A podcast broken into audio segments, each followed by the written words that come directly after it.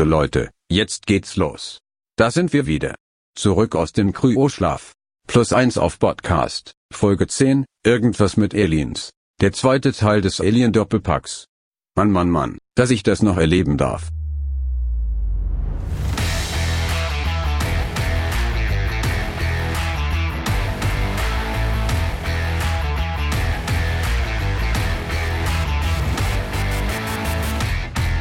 Moin und herzlich willkommen bei Plus 1 auf Podcast. In unserem kleinen Rollenspiel-Stammtisch besprechen wir Pen-and-Paper-Rollenspiele und haben dabei wie immer ein besonderes Augenmerk auf das Thema Horror. Wir, das sind Maurice. Moin. Und ich bin Arne. Und unser Thema heute ist, genau wie schon in der letzten regulären Folge, Alien oder Aliens, weil insgesamt gibt es ja auch mehr als eins. Leider.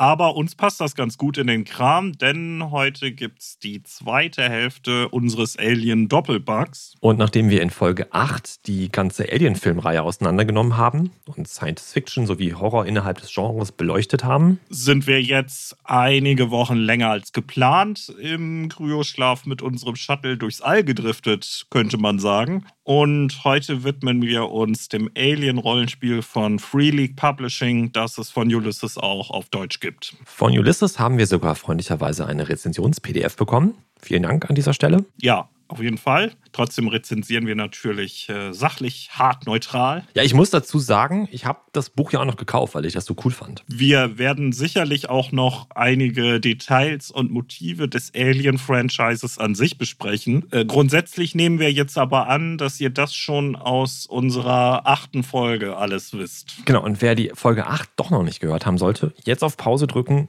ganz schnell Folge 8 nochmal hören, bevor hier die ersten Stresswürfel rollen. Genau, was es äh, damit auf sich hat, erklären wir noch. Wir laden dann schon mal unsere Impulsgewehre durch und bereiten uns vor, dunkle Korridore zu erforschen. Mhm. Irgendwo hier lauert nämlich das Alien. Oh ja. Uhuhu. Uh. Oh nein. Oh no! Ab ins Thema. Bevor wir dann wirklich richtig ins Thema steigen, wollen wir aber noch zwei, drei kurze Bemerkungen zur letzten Folge, also Alien-Folge, loswerden. Wir hatten auch von dem Film Der Marsianer gesprochen und als die Folge gerade online war, ist uns dann noch irgendwie bewusst geworden, dass sogar Ridley Scott der Regisseur des Films gewesen ist. Ja, das fanden wir dann doch irgendwie ganz spannend. Ja, das äh, irgendwie Science Fiction, da hat der wirklich eine Menge gemacht, muss man sagen. Ne? Ich habe mir mittlerweile auch noch das erste Hörspiel angehört, also von diesen Romanen, die es noch gibt. Äh, drei Stück an der Zahl sind ja auch alle drei als Hörspiel umgesetzt worden. Das erste habe ich mir angehört und das fand ich auch ganz cool. Wer das noch nicht gehört hat, bei Audible gibt es das.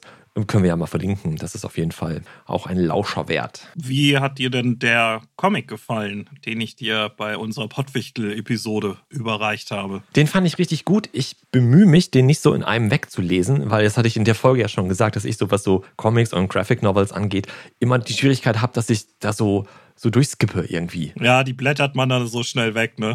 Genau, schnell so die Sprechblasen lesen und irgendwie weniger auf die Bilder achten. Und dann habe ich dann so, ein, so eine 100 Seiten Graphic Novel irgendwie an einem Nachmittag durch, was irgendwie schade ist. Und bei dem bemühe ich mich jetzt wirklich auch mir mal in Ruhe auch die Bilder anzugucken. Und äh, deswegen habe ich da, wie gesagt, das noch bei weitem nicht durch. Und das ist ja sogar nur der erste Band von, ich habe es gar nicht recherchiert, aber mehrere werden es dann ja sein. Ähm, aber ich finde es gut, auf jeden Fall. Und kurz vor Weihnachten ist noch erschienen, das hatte ich mir dann auch noch gekauft, äh, auch noch eine Graphic Novel und zwar basierend auf der ursprünglichen Fassung des Drehbuchs zu dem ersten Alien-Film. Okay. Das Drehbuch nach der ersten Fassung wurde noch deutlich häufig bearbeitet und äh, der Film ist letztendlich ganz anders geworden als diese erste Drehbuchfassung. Nichtsdestotrotz haben die sich jetzt diese erste Fassung genommen und das mal einem Illustratoren äh, in die Hand gedrückt unter dem Motto, mach da mal einen Comic draus, zeichne das mal und lass dich auf gar keinen Fall beeinflussen durch das, was man in den Alien-Filmen gesehen hat. Das heißt, dass der Außerirdische, das Monster, um äh, das es halt auch geht, sieht so gar nicht aus wie dieses penisköpfige Alien, was wir halt aus den Filmen kennen. Und das ist ganz spannend. Das ist echt ganz witzig. Also weil es einfach so ganz anders ist halt alles. Wo du das so erzählst, äh, sowas würde ich, glaube ich, gerne mal für das originale Drehbuch für den dritten Film sehen. Ja, das Aber finde ich, find ich ja cool, dass es sowas überhaupt gibt. Ja, zeige ich dir demnächst mal, wenn der Lockdown vorbei ist und wir uns mal abseits von äh, Monitoren irgendwie sehen können. Ja, das, also in Folge 27 äh, besprechen wir das dann, wenn wir dann wieder dürfen. Hoffentlich ein bisschen früher, ja. Ich habe ein paar Artikel auch noch zur Alien-Thematik gelesen und mir seit äh, unserer ersten letzten Alien-Folge nochmal die Special Edition vom zweiten Film, Aliens, angeguckt. Die hat mir echt gut gefallen, muss ich sagen. Ist die inhaltlich auch anders oder ist die einfach nur remastered und sieht es besser aus? Da sind äh, mehr Szenen drin. Ähm, du erfährst zum Beispiel noch ein bisschen mehr, wie äh, Hadley's Hope aussah, bevor da alles den Bach runterging. Ah, okay. Und ähm, also für Fans sicher ein Blick wert, wer jetzt Aliens einfach nur sonntags abends mal gucken will, weil sonst nichts Besseres läuft, äh, der braucht die, glaube ich, gar nicht. Hm, okay, ja. Ja, soweit dann mit äh, Multimedia und äh, Nachtrag zur letzten Folge. Ich würde sagen, dann stürzen wir uns doch mal ins Rollenspiel, ne? Das Alien-Rollenspiel kam 2019 tatsächlich schon auf den Markt, englischsprachig äh, von Free League Publishing oder Fria Ligan, ein ähm, schwedischer Verlag ist das. Die haben auch Mutant Year Zero rausgebracht, dafür eine eigene Engine entwickelt damals und das Alien-Rollenspiel basiert jetzt halt genau auf dieser Engine. Und das ist eine Engine, die mittlerweile ein paar mehr Rollenspiele von Free League befeuert. Nach Mutant Year Zero äh, gab es noch Coriolis, das ist ein anderes Weltraumrollenspiel, äh, Tales from the Loop und Things from the Flood. Die Rollenspiele, die so Jugendliche und Kinder aus den 80ern und 90ern dann Abenteuer erleben lassen. Forbidden Lands ist ein Fantasy-Ableger. Die sind dann in allen diesen Titeln, ähm, sind die Mechaniken ein bisschen ans Genre und ans Thema angepasst. Aber wer eins dieser Spiele gut kennt, der wird in die anderen alle gut reinfinden und somit dann auch ins Alien-Rollenspiel. Und die haben mit Symbaroom auch noch so ein Dark Fantasy-Rollenspiel auf dem Markt?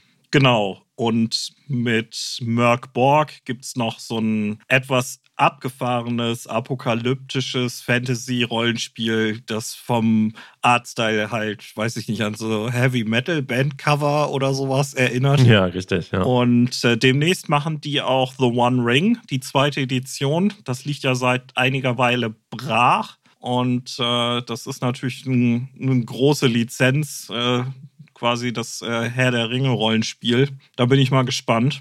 Und auch in Richtung Lovecraft sind die so ein bisschen unterwegs. Die haben schon, ich glaube, zwei müssen es mittlerweile sein, so illustrierte Lovecraft-Publikationen auf den Markt gebracht. Einmal äh, Call of Cthulhu und jetzt, glaube ich, kürzlich noch erschienen äh, Die Berge des Wahnsinns von so einem französischen Künstler illustriert. Ähm, habe so ein paar Preview-Bilder auf deren Seite gesehen. Das sieht echt schon ziemlich cool aus. Vielleicht hole ich mir das mal. Ich habe zu Weihnachten dieses ähm, mega dicke neue Lovecraft, alles äh, Lovecrafts kommentiertes Gesamtwerk bekommen. Da muss ich erstmal irgendwie durch, mich durchackern die nächsten Jahre. Und dann, wenn ich dann noch Lust auf Lovecraft habe, hole ich mir, glaube ich, immer diese illustrierten Dinger. Mal schauen. Ja, diese Gesamtausgabe, da habe ich auch schon drauf geschielt. Und äh, ich hatte diese illustrierten Lovecraft-Dinger bei Free League auch gesehen. Aber da bin ich nicht Fan genug, dass ich dann denke, ah, die muss ich unbedingt haben zurück zum Alien-Rollenspiel. Das kam auf Deutsch letztes Jahr raus, 2020 von Ulysses. Und das ist nicht das erste, was Ulysses übersetzt hat. Die haben nämlich auch schon Tales from the Loop rausgebracht. Und ich bin da jetzt gar nicht so up to date, würde mich aber wundern, wenn die sich nicht noch ein bisschen weiter in den nächsten äh, Monaten und Jahren durch das Portfolio knabbern werden. Insgesamt ist es gar nicht das allererste Alien-Rollenspiel, was jemals gemacht wurde. Es gibt nämlich von 1991 noch das sagenumwobene Aliens Adventure Game von Leading Edge Games. Und das ist äh, eher so, ja, es ist ein Rollenspiel, aber es geht, glaube ich, eher so mehr schon fast in Richtung Brettspiel und hat auch insgesamt nicht so die guten Kritiken abbekommen. Also, aber ich fand spannend, dass es das gibt, aber ich glaube, das ist dann auch irgendwo eher bei den Läden in den hinteren Regalreihen dann irgendwann verschwunden. Und wenn es das irgendwo noch gibt, dann staubt das bestimmt ziemlich voll. Also ich glaube, das ist auch ziemlich äh, rar geworden oder äh, ein sehr apokryphes Spiel. Ich habe auch mal Online-Diskussionen gefunden, wo äh, das Thema war, aber das ist halt kein, kein Rollenspiel, was irgendwie noch großen Bestand in den Regalen von Leuten hat, die aktiv was spielen, glaube ich. So, das Alien-Rollenspiel, was wir jetzt haben, ist ein offizielles Lizenzprodukt und äh, damit mehr oder weniger Kanon, beziehungsweise es greift viele Themen und Fakten aus äh, den Filmen und den anderen Teilen des äh, Alien-Franchises auf, die zum Kanon gelten. Was sie alles so aufgreifen, das finde ich, ähm, kommt irgendwie ganz, ganz schön rüber im Buch nämlich gar nicht so aufgelistet, äh, das solltet ihr gucken und lesen, das und das gibt's, sondern die haben so eine Doppelseite, wo sie so eine große Zeitleiste gemacht haben, wo so für einzelne Jahre die Ereignisse speziell hervorgehoben sind und kurz umrissen sind, was da so passiert ist und dass die Prometheus losgeflogen ist, dass die Covenant losgeflogen ist und da unter angekommen ist, dass irgendwas Mysteriöses mit der Nostromo passiert ist und die dann halt irgendwie explodiert ist. So kann man dann sehen, dass die Geschehnisse der Prequels sowie der ersten drei Filme da halt mit verwurstet wurden. Insgesamt setzt alles, was mit dem Rollenspiel zu tun hat, in den 2180er Jahren an und spielt, wenn man jetzt auf die Chronologie der Filme und so weiter guckt, halt wenige Jahre nach den Geschehnissen aus dem Film Alien 3. Damit ist dann auch klar, dass auf den vierten Teil, Alien Resurrection oder die Wiedergeburt, kein Bezug genommen wird. Der spielte aber ja auch in der noch weiter entfernten Zukunft 2379. Genau, und ist damit kein Thema für das Rollenspiel. Und ein Glück auch dieser ganze Alien vs. Predator-Scheiß ist da auch irgendwie nicht drin. Naja, es gibt sicher Leute, die das äh, toll finden. Wir beide gehören nicht dazu. und äh, ja, wer jetzt hier auf äh, Predator, Monsterwerte und äh, Abenteuermaterial gehofft hat, wo man die da direkt mit reinbringen kann, äh, das muss man dann doch schon selber noch leisten. Was aber auch noch drin ist, sind andere ähm, Kanon-Titel, wie zum Beispiel das Alien Isolation Spiel, was ja auch sehr gute Kritiken gekriegt hat. Ach guck, das hatte ich dir eben gar nicht erzählt. Das habe ich mir auch noch gekauft. Was? Das habe ich mir für, für ein paar Euro noch bei eBay geholt für die Playstation und habe das die Tage mal angeschmissen. Und tatsächlich, was wir ja nur so gemutmaßt hatten bei unserer letzten Alien-Aufnahme, dass man die, äh, die Tochter von Alan Ripley, also Amanda Ripley heißt sie dann, glaube ich, spielt. Es ist wirklich so. ich kann es jetzt äh, bestätigen. Ich habe mir auch einiges zu dem Spiel reingezogen seitdem und äh, ich habe es auf meiner Steam-Wishlist, aber es war bisher noch nicht im Sale oder wenn, dann habe ich ihn verpasst. Da schlage ich dann demnächst mal zu aber wieder ein Blick aufs Rollenspiel. Ähm, was gibt es denn mittlerweile? Das Spiel 2019 im Englischen, 2020 im Deutschen erschienen, ist ja noch relativ frisch und relativ jung so gesehen. Wir haben natürlich das Grundregelwerk jetzt in dem Fall, aber wir haben auf Deutsch auch schon ein Abenteuerheft. Im englischsprachigen Raum gibt es schon ein zweites. Mann, Mann, Mann. Jungs, da seid ihr aber nicht ganz up to date. Mittlerweile gibt's die Abenteuerbox Zerstörer der Welten doch auch bereits auf Deutsch. Aber na gut. Komme ich auch mal wieder zu Wort. Jetzt aber weiter im Text. Wir haben einen Spielleiterschirm. Und wie für viele andere Mutant Year Zero Titel auch, gibt es ein eigenes Würfelset und ein Kartenset auch. Äh, in diesem Fall sind da Karten von Fahrzeugen, Waffen drin, äh, Zeichnungen und Initiativkarten. Und wenn man sich das mal so anguckt, ist alles so ein bisschen im höheren Preissegment auch angesiedelt.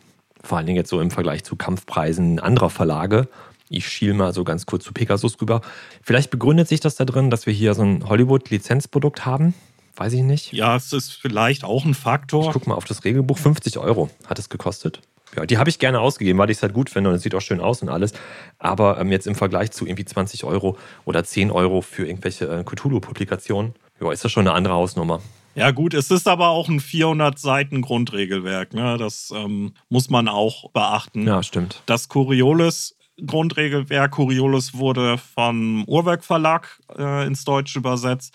Das kostet, meine ich, auch 50 Euro. Gemessen dafür, was da dann alles drin ist, finde ich, ist das aber nicht übertrieben. Im keinsten Fall. Aber ja, wer eher sonst äh, niedrigpreisige Rollenspiele gewohnt ist und sagt, da steige ich jetzt mal vollumfänglich ein, da muss man schon ein paar Taler auf den Tisch legen. Dafür macht es aber auch was her. Leitet auch so ein bisschen direkt zum nächsten Punkt, den wir besprechen wollen, über, nämlich generell halt die Aufmachung des Buches. Ja, die ist sehr gut. Die Alien-Filmreihe, besonders auch der erste Film, hat natürlich so eine düstere Atmosphäre, düsteres Set-Design und so weiter. Und ich finde, das findet sich auch in dem Buch halt wieder. Die wollten hier natürlich kein 0815-Buch mit blank-weißen Seiten und irgendwie zwei äh, Bleistiftzeichnungen halt abliefern und haben das schon echt gut an das ganze Design der, der Filme angepasst. Ja, das finde ich auf jeden Fall auch. Wenn man blättert, ist man erstmal erschlagen von der Schwärze. Also ganz viele Seiten, sehr dunkel, sehr viel schwarz und äh, aber mit, mit sehr tollen Motiven.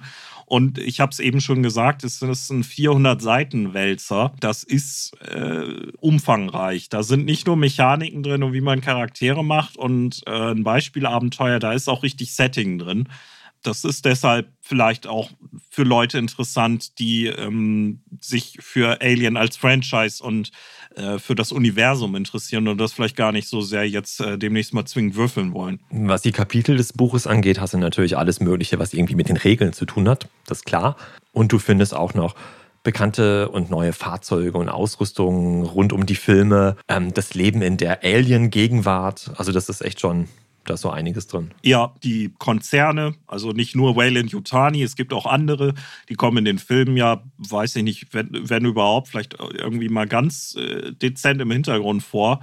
Äh, und Regierungen und sowas, das wird genauer vorgestellt, äh, genau wie die ganzen besiedelten Sternensysteme und Planetenmonde und so weiter. Es gibt ein eigenes Kampagnenkapitel, wo echt umfangreich erklärt wird und Tabellen dir an die Hand gegeben werden, wie du eigene Sternsysteme und Kolonien entwerfen kannst. Und wie gesagt, tausende Tabellen da irgendwie für, um so deine eigene Story für deine eigene Kampagne halt zu entwickeln. Das, also wer, wer da eine, eine Toolbox sich erhofft, um selbst kreativ tätig zu werden, ich denke, der findet da einiges ja, vorhin schon gesagt, äh, sehr atmosphärisch aufgemacht. Ähm, was ich sehr positiv fand, war, dass keine Fotos aus den Filmen drin waren. Oh ja, das finde ich auch, ja. Man erkennt Alan Ripley deutlich als äh, Charakter in einigen der Illustrationen, aber die sind halt vom Artstyle her so abstrakt, dass es nicht nervt. Man erkennt, das ist auf jeden Fall Ripley, aber es ist eben nicht eins zu eins genauso wie im Film, ähm, ein bisschen künstlerisch verfremdet und ja, ähm, Fotos äh, direkt aus den Filmen, das wäre, glaube ich, nicht gut gewesen hier. Ich finde das auch, was das angeht, sehr, sehr gut umgesetzt. Das Buch mit seinen äh, rabenschwarzen Seiten, mh, hm, hier und da auch so Kästchen, die auch farbig hervorgehoben sind, der Lesbarkeit halber. Insgesamt ist es sehr luftig gestaltet, dass du auch viel von dem Schwarzen auch sehen kannst, äh, viel auch von diesen Bildern gut sehen kannst. Führt aber letztendlich auch dazu, dass du viel blättern musst. Na, wir haben gesagt, wir haben hier so gut 400 Seiten. Ähm, ja, und ich glaube, wenn du den ganzen Text herauskopieren und in das gleiche Format irgendwie nur so reinkopieren würdest, ohne Bilder, ohne schwarzen Hintergrund und so, ist es höchstwahrscheinlich nur ein Drittel. Uh, ja, du blätterst halt viel. Fand ich jetzt nicht unbedingt schlimm. Also es ist kein Nachteil, aber es ist mir auf jeden Fall aufgefallen, dass man ja viel, viel unterwegs war im Buch. Ja. Wenn man mal was gesucht hat. Ja, aber ist vielleicht auch noch ein guter Hinweis, weil ähm, eine gewisse Regelbuchdicke schreckt ja bestimmte Leute auch schon ab. Und wer jetzt befürchtet, dass das Ding eben vom Komplexitätsgrad, ich weiß nicht, mit Pathfinder oder so auf einer Ebene liegt, dem ist nicht so. Ähm, das ist wirklich äh, weniger gehaltvoll, als man vielleicht befürchtet. Ja, oder manche andere Rollenspielsysteme oder Rollenspiel-Abenteuerbücher von früher, die echt so oben links anfangen und rechts aufhören. Ja. Und du hast irgendwie so zweispaltig nur Fließtext. Ähm, das ist hier schon eine ganz andere Hausnummer. Was ich noch ein nettes Element fand, war, dass die Spielleitung, äh, gibt es ja verschiedene Systeme und Titel, wo man dann andere Bezeichnungen hat, weil Dungeon Master, das ist halt von D&D und äh, ich meine, was gibt's alles? Referee und Game Master und so weiter. Und hier im Alien-Rollenspiel ist es Game Mother, angelehnt natürlich an die Computer Mother, die man aus den Filmen kennt. Oder ich glaube, im vierten Teil war es dann Father. Ähm, weil natürlich musste der vierte Teil das wieder äh, umdrehen. Und auch äh, viele der NSCs im Einsteigerabenteuer auch sonst, glaube ich, bei den vorgefertigten Charakteren sind weiblich. Also, und das finde ich ehrlich gesagt be bemerkenswert und cool, dass man sich da so dran orientiert. Äh, Ripley als Frau war eine überraschende Heldin und äh, dass man das ganze Rollenspiel dann auch äh, ein bisschen mehr äh, weiblich auffüllt, als man das vielleicht auf den ersten Blick erwartet. Das finde ich schön, auch dass man sowas heutzutage immer häufiger vorfindet das nicht mehr so wie früher von irgendwie zehn Archetypen oder Nichtspielercharakteren, die so abgedruckt sind, dann irgendwie neun Männer und eine Frau sind, dass es halt hier mindestens gleich von der Verteilung her ist, wenn nicht sogar mehr Frauen vorhanden sind. Ja, ich meine, es gibt vielleicht jemanden, der dann denkt, okay, es ist jetzt so äh, Social Warrior-mäßig, sind die da unterwegs, weil es gibt ja auch Rollenspiele, die das vielleicht ein bisschen in die andere Richtung übertreiben. Aber es ist ja tatsächlich auch jetzt hier ein Element, das so äh, in den Filmen original vorkam. Deswegen fand ich das ganz schön. Und von wegen, was in den Filmen vorkommt, wir haben ein. Ähm so ein Einsteiger-One-Shot auch im Grundregelwerk mit drin. Der letzte Tag der Hoffnung heißt es und da spielt man quasi auch ein Prequel zu Aliens, also zum zweiten Film quasi.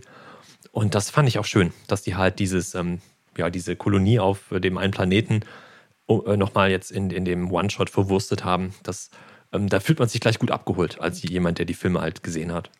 Ja, das ist auf jeden Fall äh, ein guter Punkt. Dass nicht einfach so ein beliebiges, ihr seid jetzt auf irgendeinem Planeten, den keiner kennt und ihr sind jetzt Alien, sondern man hat dann gleich einen Bezugsrahmen. Ja, gerade so für den Einstieg, ne? gerade auch wenn du vielleicht das wirklich mit deiner Spielrunde als erstes Abenteuer, und es ist auch wirklich sehr kurz gehalten, als erstes Abenteuer spielst, um das System vielleicht kennenzulernen oder der Runde schmackhaft zu machen für Dinge, die noch folgen könnten.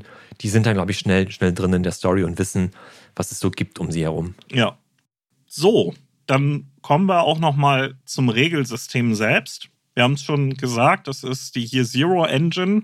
Das ist ein Poolsystem, das mit W6-Würfeln funktioniert. Und man muss nicht die äh, speziellen Würfel unbedingt kaufen, die es da äh, gibt.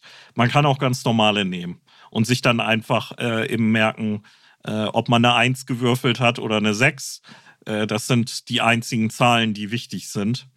Und äh, wie auch die anderen Inkarnationen der hier Zero-Rollenspiele äh, ist es beim Alien-Rollenspiel so, äh, ich wer werfe eine Handvoll W6-Würfel und möchte mindestens eine 6 haben. Dann habe ich schon einen Erfolg für meine Tätigkeit, die ich jetzt hier gerade versucht habe durchzuführen. Wenn ich noch mehr Sechsen habe, ist das gut, weil dann kann ich besondere Effekte freischalten, aber eine wird schon reichen im Zweifelsfall. Ist natürlich auch eine recht simple Mechanik. Ne? Ich glaube, das ist auch was Positives schon bei dem Spiel, dass du halt jetzt nicht irgendwie 170 verschiedene Fertigkeiten hast, sondern eine kleine Handvoll Attribute. Vier Attribute sind es dann und ich glaube zwölf Fertigkeiten, die jeweils auch immer mit einem Attribut verlinkt sind. So ergibt sich dann dieser Würfelpool.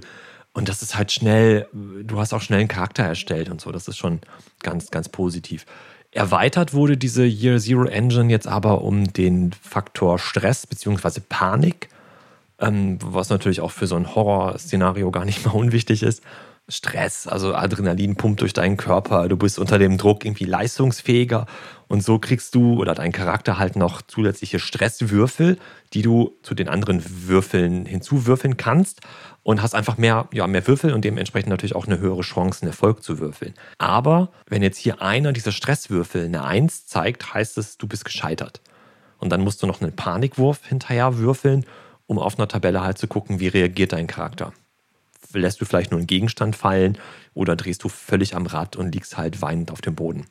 Ist eine ganz schöne Mechanik, um darzustellen, wie man halt bei, ja, bei extremem Druck in so extremen Situationen auch über sich hinauswachsen kann, aber wie man auch schnell dann in solchen Situationen auch die Kontrolle über sich oder alles verlieren kann. Die Mechanik insgesamt ermuntert natürlich auch jetzt die Spieler Risiken einzugehen und das ist natürlich auch perfekt so für Horror und eine Eskalationsspirale. Ja, auf jeden Fall. Wir haben, äh, das werden wir später nochmal äh, etwas genauer erzählen, wir haben auch einen One-Shot gespielt und äh, da hatte ich definitiv auch den Eindruck, dass das sehr gut zum Setting passt.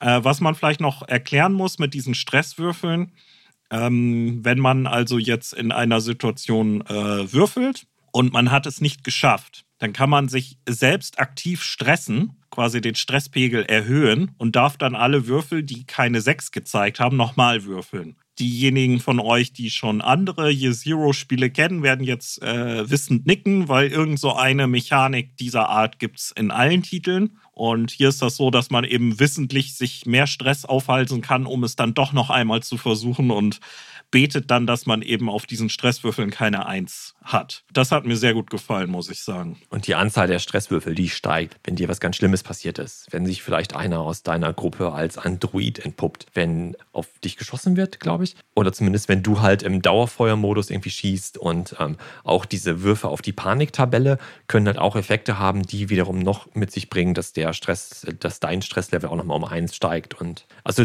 Stress steigt dauernd eigentlich. Ja, das mit dieser Stress Stress-Tabelle, da fühlte ich mich so ein bisschen an, keine Ahnung, Call of Cthulhu erinnert, vielleicht auch Achtung Cthulhu. In der Savage Worlds Ausführung hat ja auch eine, referenziert dann ja auch immer so eine extra Tabelle, wenn dann der Horror doch zu groß wird für irgendwelche Auswirkungen. Diese Paniktabelle, die hat es echt in sich. Also das ist nicht, nicht nett, was da drin steht. Das muss man schon sagen. Beim ersten Lesen habe ich auch gedacht, boah, das kann es schon in sich haben. Aber als wir den One-Shot dann gespielt haben und ich die richtigen realen Auswirkungen dann erlebt habe, was das dann für die Runde bedeutet, ja, da ging es dann gut und schnell bergab bei euch. Auf jeden Fall. Generell gibt es ja viele Regeln, die sich auf die Arten und Weisen beziehen, wie man, äh, wie ein Charakter in Alien dann das Zeitliche segnet.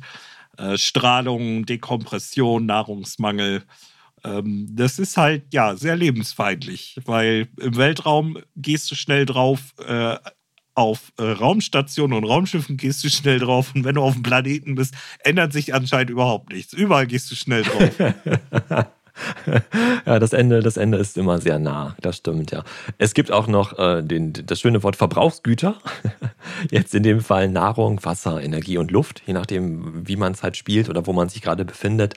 Da muss man im Spiel auch zwischendurch mal drauf würfeln, wie viel Luft habe ich noch in meinem Raumanzug, wie viel Energie hat noch der äh, Schweißbrenner und was weiß ich was. Und das kann natürlich dann auch äh, einen dramatischen Effekt haben, wenn du gerade vom einen Schiff mit deinem Raumanzug irgendwie durchs Weltall spazierst auf das nächste Schiff und dir dann halt die Luft wegbleibt. Ist nicht unbedingt nur gut. Ja, das stimmt. Weil dann im entsprechenden Moment eben vielleicht wirklich die Luft ausgeht und dann musst du schnell handeln und das erzeugt ja dann Spannung. Dann gibt es noch Regeln zum Raumkampf.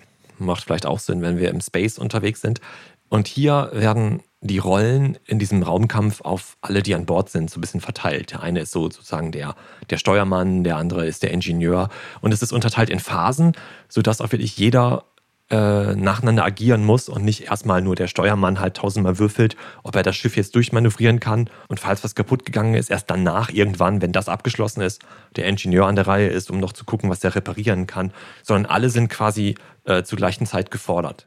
Ja, an dieser Stelle würde ich noch mal einen Seitenblick zu Coriolis rüberwerfen. Das ist ja ein, auch ein Science-Fiction-Rollenspiel äh, mit Year Zero Engine. Da gibt es aber keine Stressleiste und auch kein Adrenalin und keine Paniktabelle, sondern ähm, das ist so ein bisschen Tausend und eine Nacht im Weltraum. Ist auch vom Grundton ganz anders. Es gibt da auch äh, Bedrohung und Gefahr. Das ist aber ein bisschen abstrakter und ähm, metaphysischer gehalten. Das ist dann sozusagen die Dunkelheit zwischen den Sternen. Es, äh, da wird da so als Kraft verstanden, die dafür sorgt, dass das Leben der Charaktere nie langweilig wird und dass halt dramatische Ereignisse passieren. Und es gibt im Spiel die Ikonen, also so eine Art Pantheon, zu dem man beten kann. Da kann auch jeder Charakter sich so seine Ikone raussuchen. Die haben dann so verschiedene Regeln und Auswirkungen. Ähm, und wenn man dann sagt, äh, ich habe meinen Wurf hier vergeigt, ich möchte es gerne nochmal probieren, dann kann man zu den Ikonen beten okay. und alles nochmal würfeln, was keine 6 gezeigt hat. Aber in dem Moment kriegt der Spielleiter einen Finsternispunkt, ähm, den er dann einsetzen kann, um zu zeigen, dass an irgendeiner folgenden Stelle die Finsternis zwischen den Sternen halt zurückgrätscht. Und äh, durch verschiedene Aktionen der Spieler sammelt der Spielleiter halt diesen Punktepool an. Ähm, den kann man, wenn man will, auch ganz, äh, visu ganz demonstrativ dann so aufbauen, dass die Spieler dann sehen, haha, da braut sich aber Unheil zusammen. Und das sind dann so wie Action Points, die der Spielleiter dann einsetzen kann. Das ist halt eine andere Mechanik und sorgt auch für eine andere Dynamik. Und äh, ja, deswegen war ich sehr neugierig zu sehen, wie sich Alien da jetzt unterscheidet. Weil auf den ersten Moment denkt man vielleicht, ja, noch ein Science-Fiction-Titel, braucht es das denn? Aber doch, das fühlt sich ganz anders an. Das ist eine andere Dynamik am Tisch. Aber auch spannend, dass halt Coriolis dann doch irgendwie so ganz anders ist. Ja, also ich äh, hätte das auch nicht gedacht, aber jetzt, nachdem wir Alien gespielt haben, muss ich sagen, das äh, kann man nicht wirklich miteinander vergleichen. Jetzt haben wir die Regeln so ein bisschen umrissen zumindest. Und äh, jetzt können wir uns mal die Frage stellen, wen spielen wir denn eigentlich halt in diesem Spiel? Im ersten Film haben wir unsere Space Trucker. Im zweiten Film haben wir irgendwelche Marines noch mit dazu. Ähm, da ist ja schon einiges los. Hier im Rollenspiel sind so die Charakterarchetypen oder Berufe, heißt es auch, an diesen Konzepten, wie man sie aus dem Film oder den Filmen kennt, inspiriert. Wir haben halt die Marines, wir haben den Marshal, du kannst einen Piloten spielen, einen Konzernagenten, Maschinisten, Wissenschaftler, Offizier, aber auch ein Kind und natürlich auch einen Androiden. Der wiederum hat noch seine Sonderregeln, die auch wechseln können. Wechseln insofern, als vielleicht bist du ein geheimer Android und spielst halt erst einen Marine sozusagen nach den Regeln für die Menschen. Wenn du dich irgendwann halt entpuppst als, oh, ich bin ja eigentlich doch ein Roboter, gelten auf einmal auch andere Regeln für dich. Wie du mit Stress umgehst, den gibt es nämlich gar nicht, wie kräftig du bist und was weiß ich, was da noch alles. Das fand ich total spannend, dass das so ein äh, Maske vom Gesicht reißen und haha, und plötzlich ist alles anders. ja, genau. Hm, ich bin übrigens äh, richtig stark und äh, hau jetzt mal hier diese Tür raus und solche Sachen, ne? Ja. Wieso kann der das? Das ist ja auch der Versuch, die ähm, Dynamik der Filme dann wiederzugeben. Also ich finde das spannend, dass hier gerade die ersten zwei Filme sehr maßgeblich sind, was die Charaktere angeht. Das Spiel setzt ja sozusagen nach dem dritten Teil an. Was jetzt fehlt, sind halt Gefängnisinsassen. Aber ich glaube, die sind halt in so einer typischen Abenteurergruppe dann auch nicht so ganz einfach unterzubringen, gerade wenn dann vielleicht einer Marshall ist oder so. Insofern ist das vielleicht okay, dass die fehlen.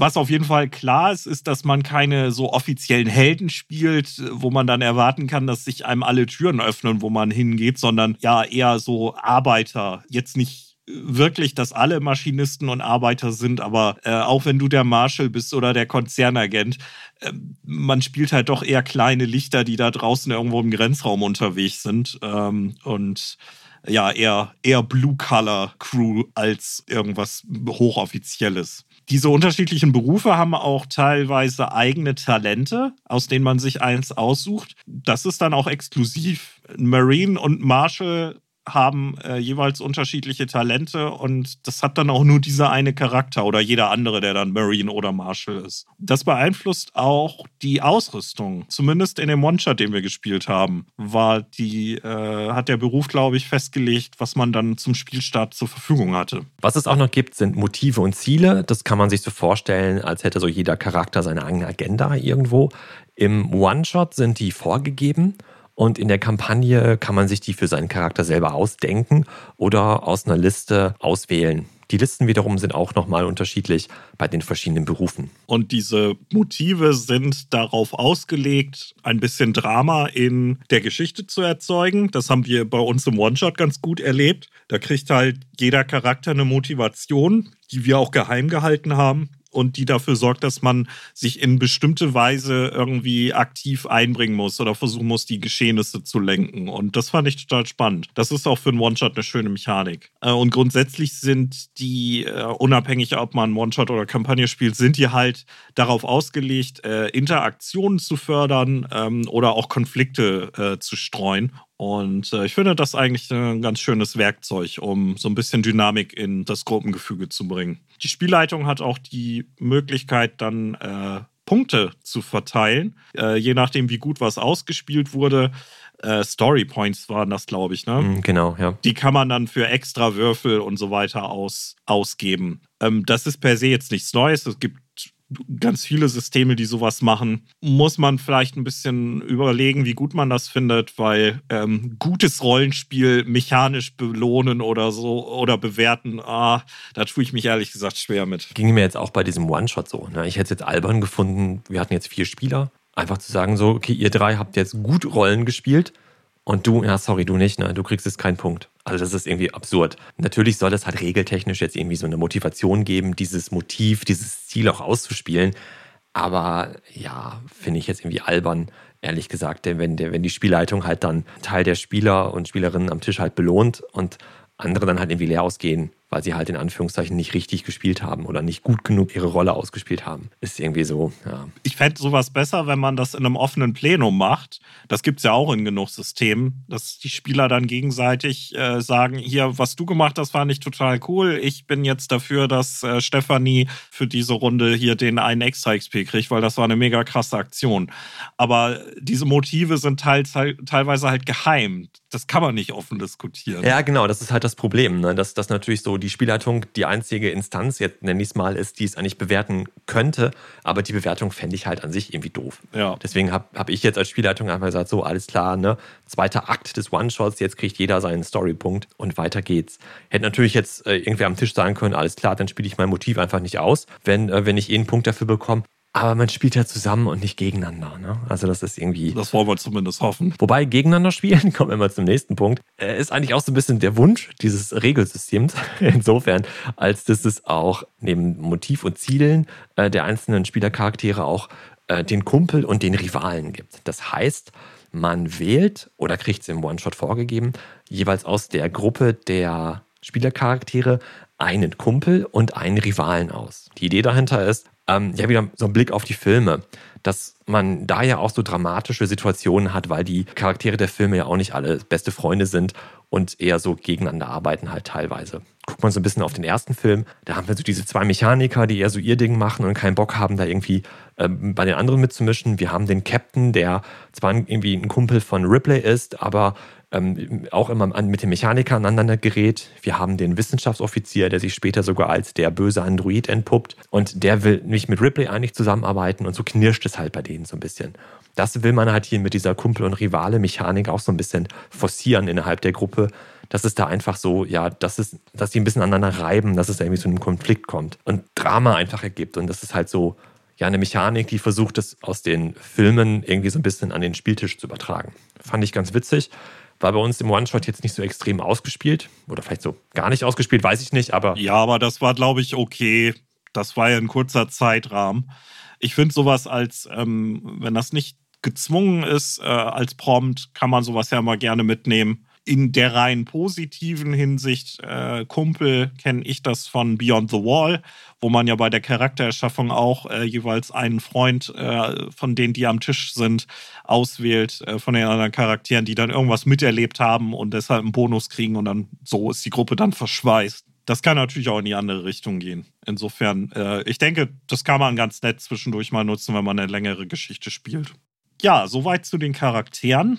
Äh, dann zoomen wir vielleicht noch mal ein bisschen raus und gucken uns das äh, im Rollenspiel präsentierte Alien-Universum allgemeiner an. Wir haben es schon gesagt, es ist halt äh, die Filme 1 bis 3 ähm, sind Kanon und dann setzt das Rollenspiel an und ähm, greift aber auch von den späteren Filmen einiges auf. Dinge, die in diesen Filmen teilweise nur ganz kurz angerissen sind, die findet man hier deutlich ausformulierter. Also auch richtig Spoilergefahr. Wenn man da als Spieler aus Neugier reinblättert, ist gefährlich. Ich glaube, da ähm, erlebt, erfährt man eine Menge Sachen, die man vielleicht noch gar nicht so genau wissen wollte. Was auf jeden Fall klar ist, ist, dass äh, ausgehend vom Film, der ja 1979 entstanden ist, wir hier so ein Spiegelbild des Kalten Krieges haben.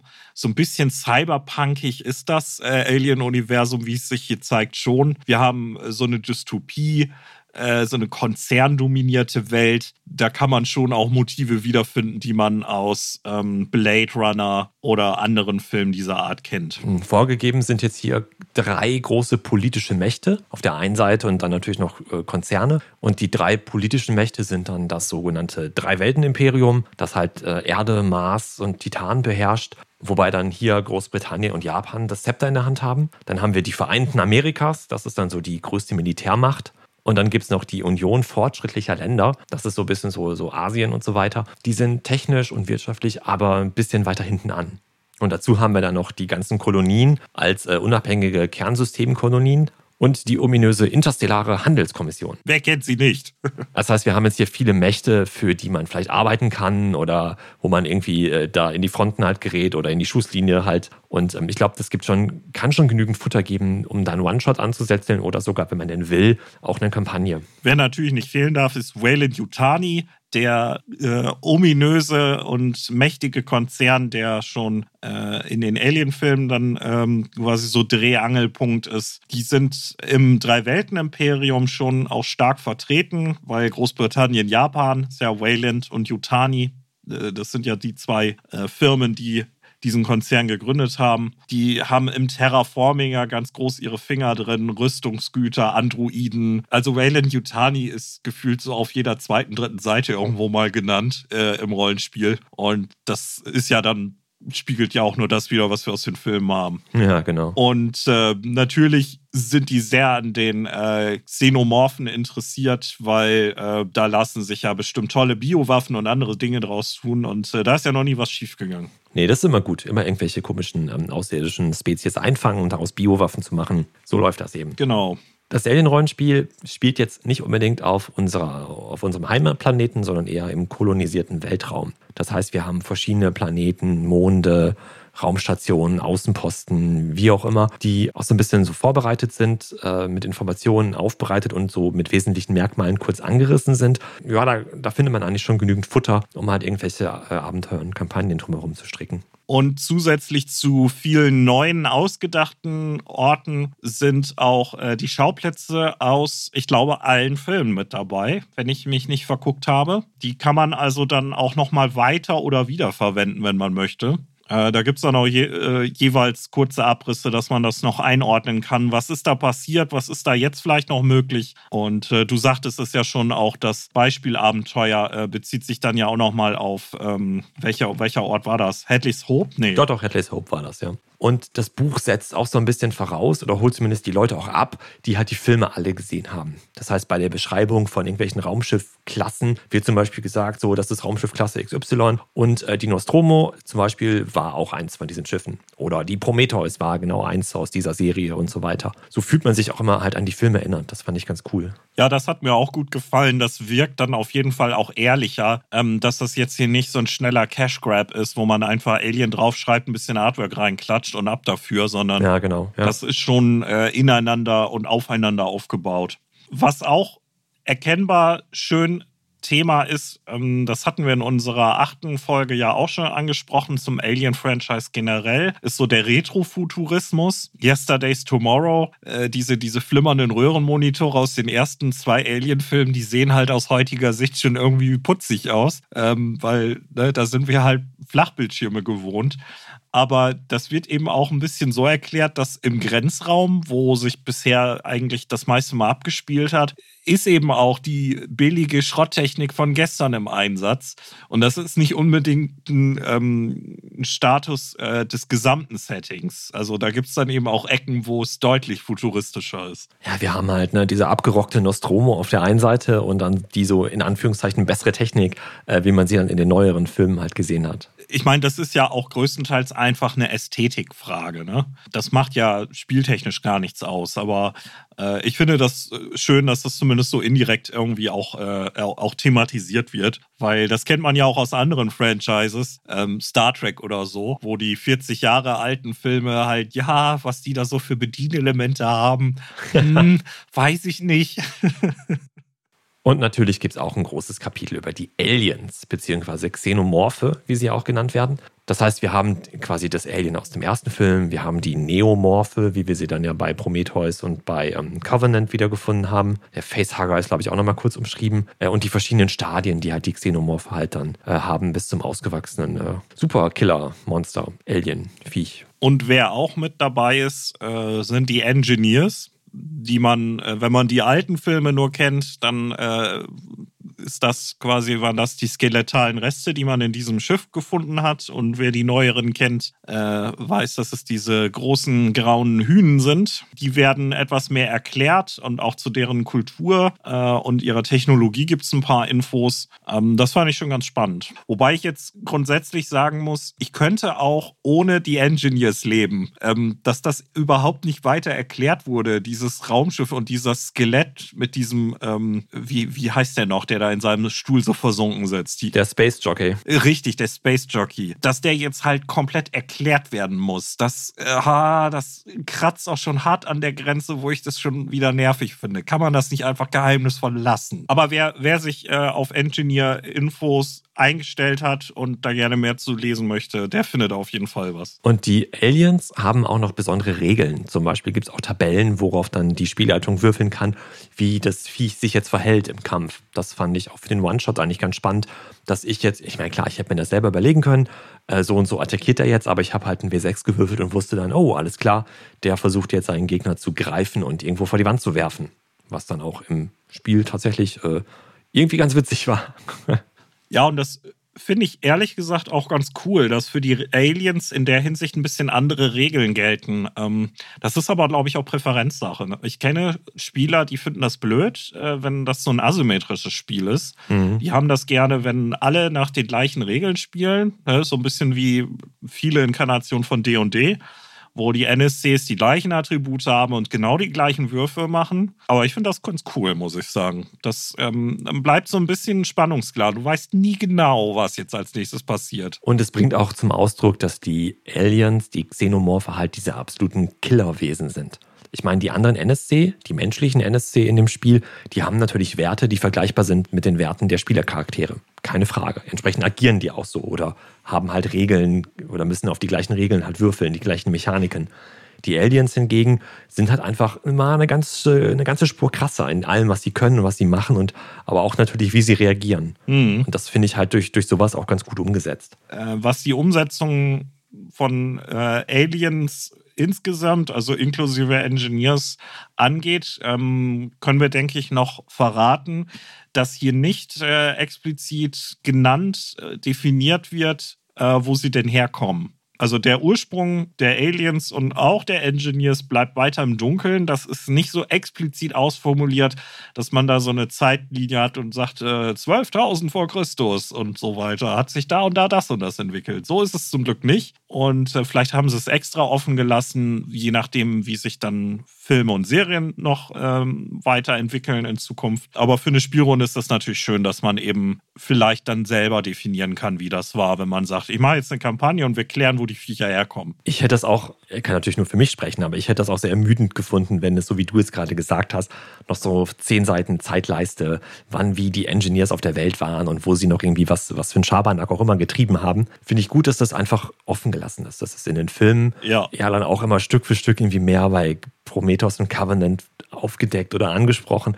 Und das fand ich persönlich halt bei den Filmen, boah, das hat mich so, so gar nicht abgeholt. Deswegen ne, finde ich es gut, dass es jetzt im Rollenspiel auch nicht drin ist.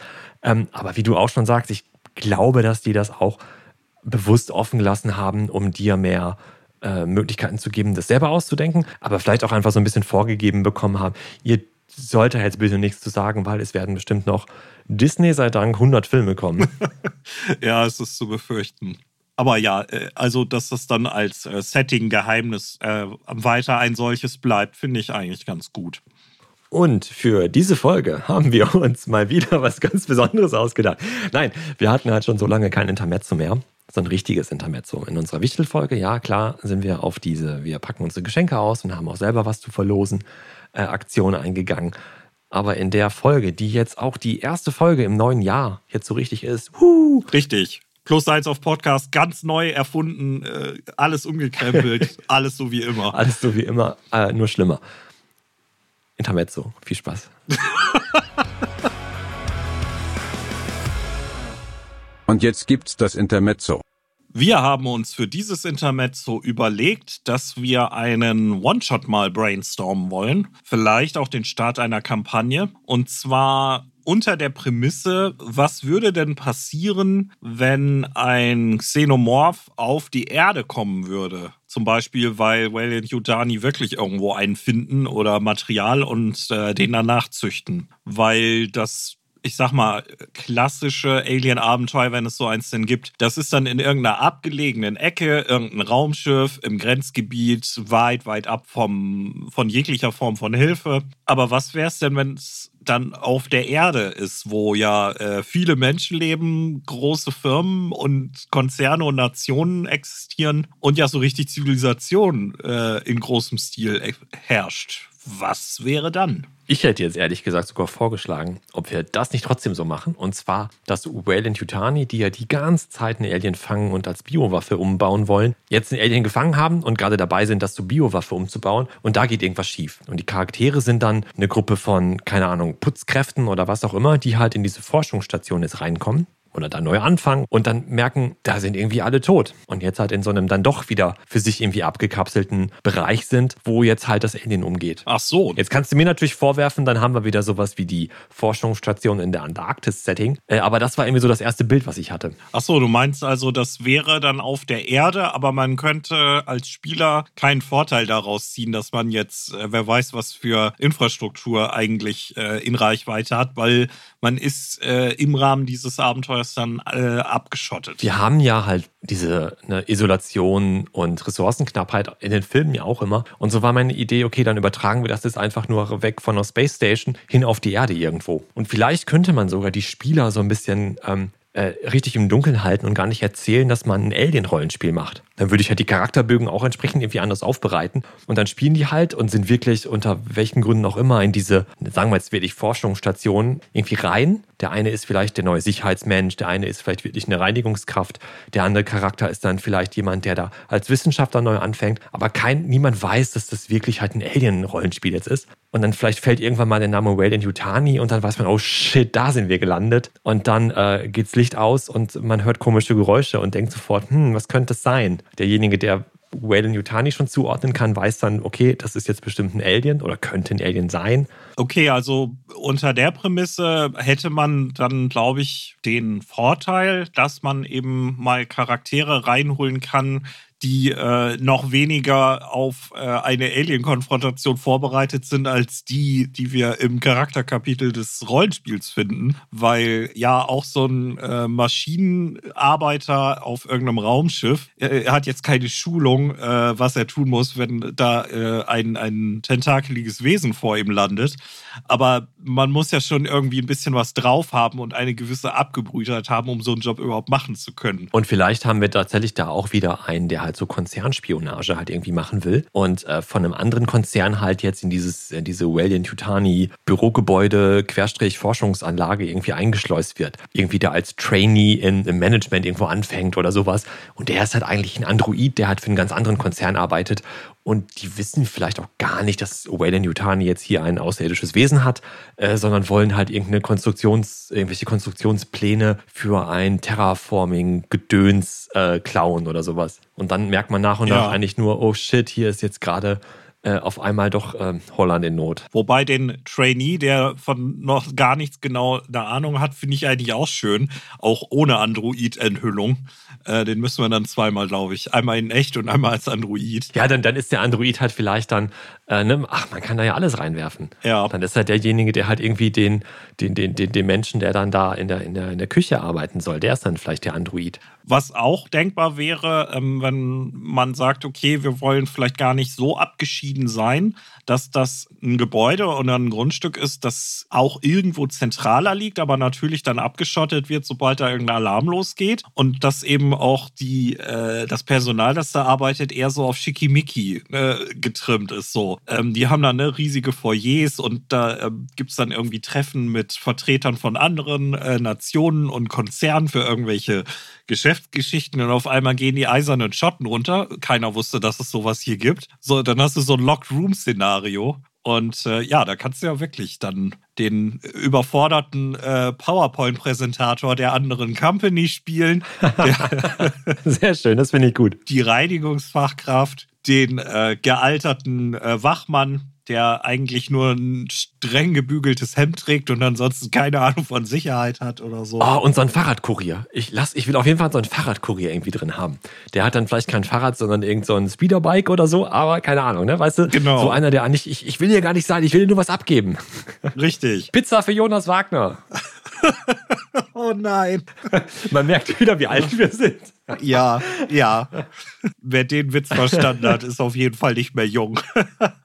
ja, das fände ich, wäre wär ein schönes Szenario. Und ich denke, es wäre auch tatsächlich was anderes, wenn man weiß, außerhalb dieser Mauern ist halt nicht sofort das nackte Weltall, sondern der Rest der Welt. Äh, wir müssen nur irgendwie überleben und hier raus oder lange genug überleben. Das nimmt dem Ganzen dann natürlich noch eine Konsequenz, weil in einem One-Shot, äh, der in einem Raumschiff stattfindet, hast du halt eben, oh Gott, wenn die Schleusen versagen, dann sind wir alle tot, weil da draußen ist das Weltall. Das wäre hier weg. Aber ich glaube, das macht nichts. Das wäre halt eben tr trotzdem sehr ungewöhnlich. Ne? Und mir fällt gerade ein, wenn wir eh schon so äh, ein bisschen Hollywood-klischeeartig arbeiten, könnte man auch überlegen, ob der Xenomorph wirklich vorher schon äh, gekommen ist oder ob vielleicht Wayland Yutani sogar ein bisschen unschuldig ist, äh, sondern irgendeiner von denen sich infiziert hat, ohne es zu wissen und äh, so ein Chestburster kommt dann in der benannten PowerPoint-Präsentation plötzlich raus und keiner wusste das.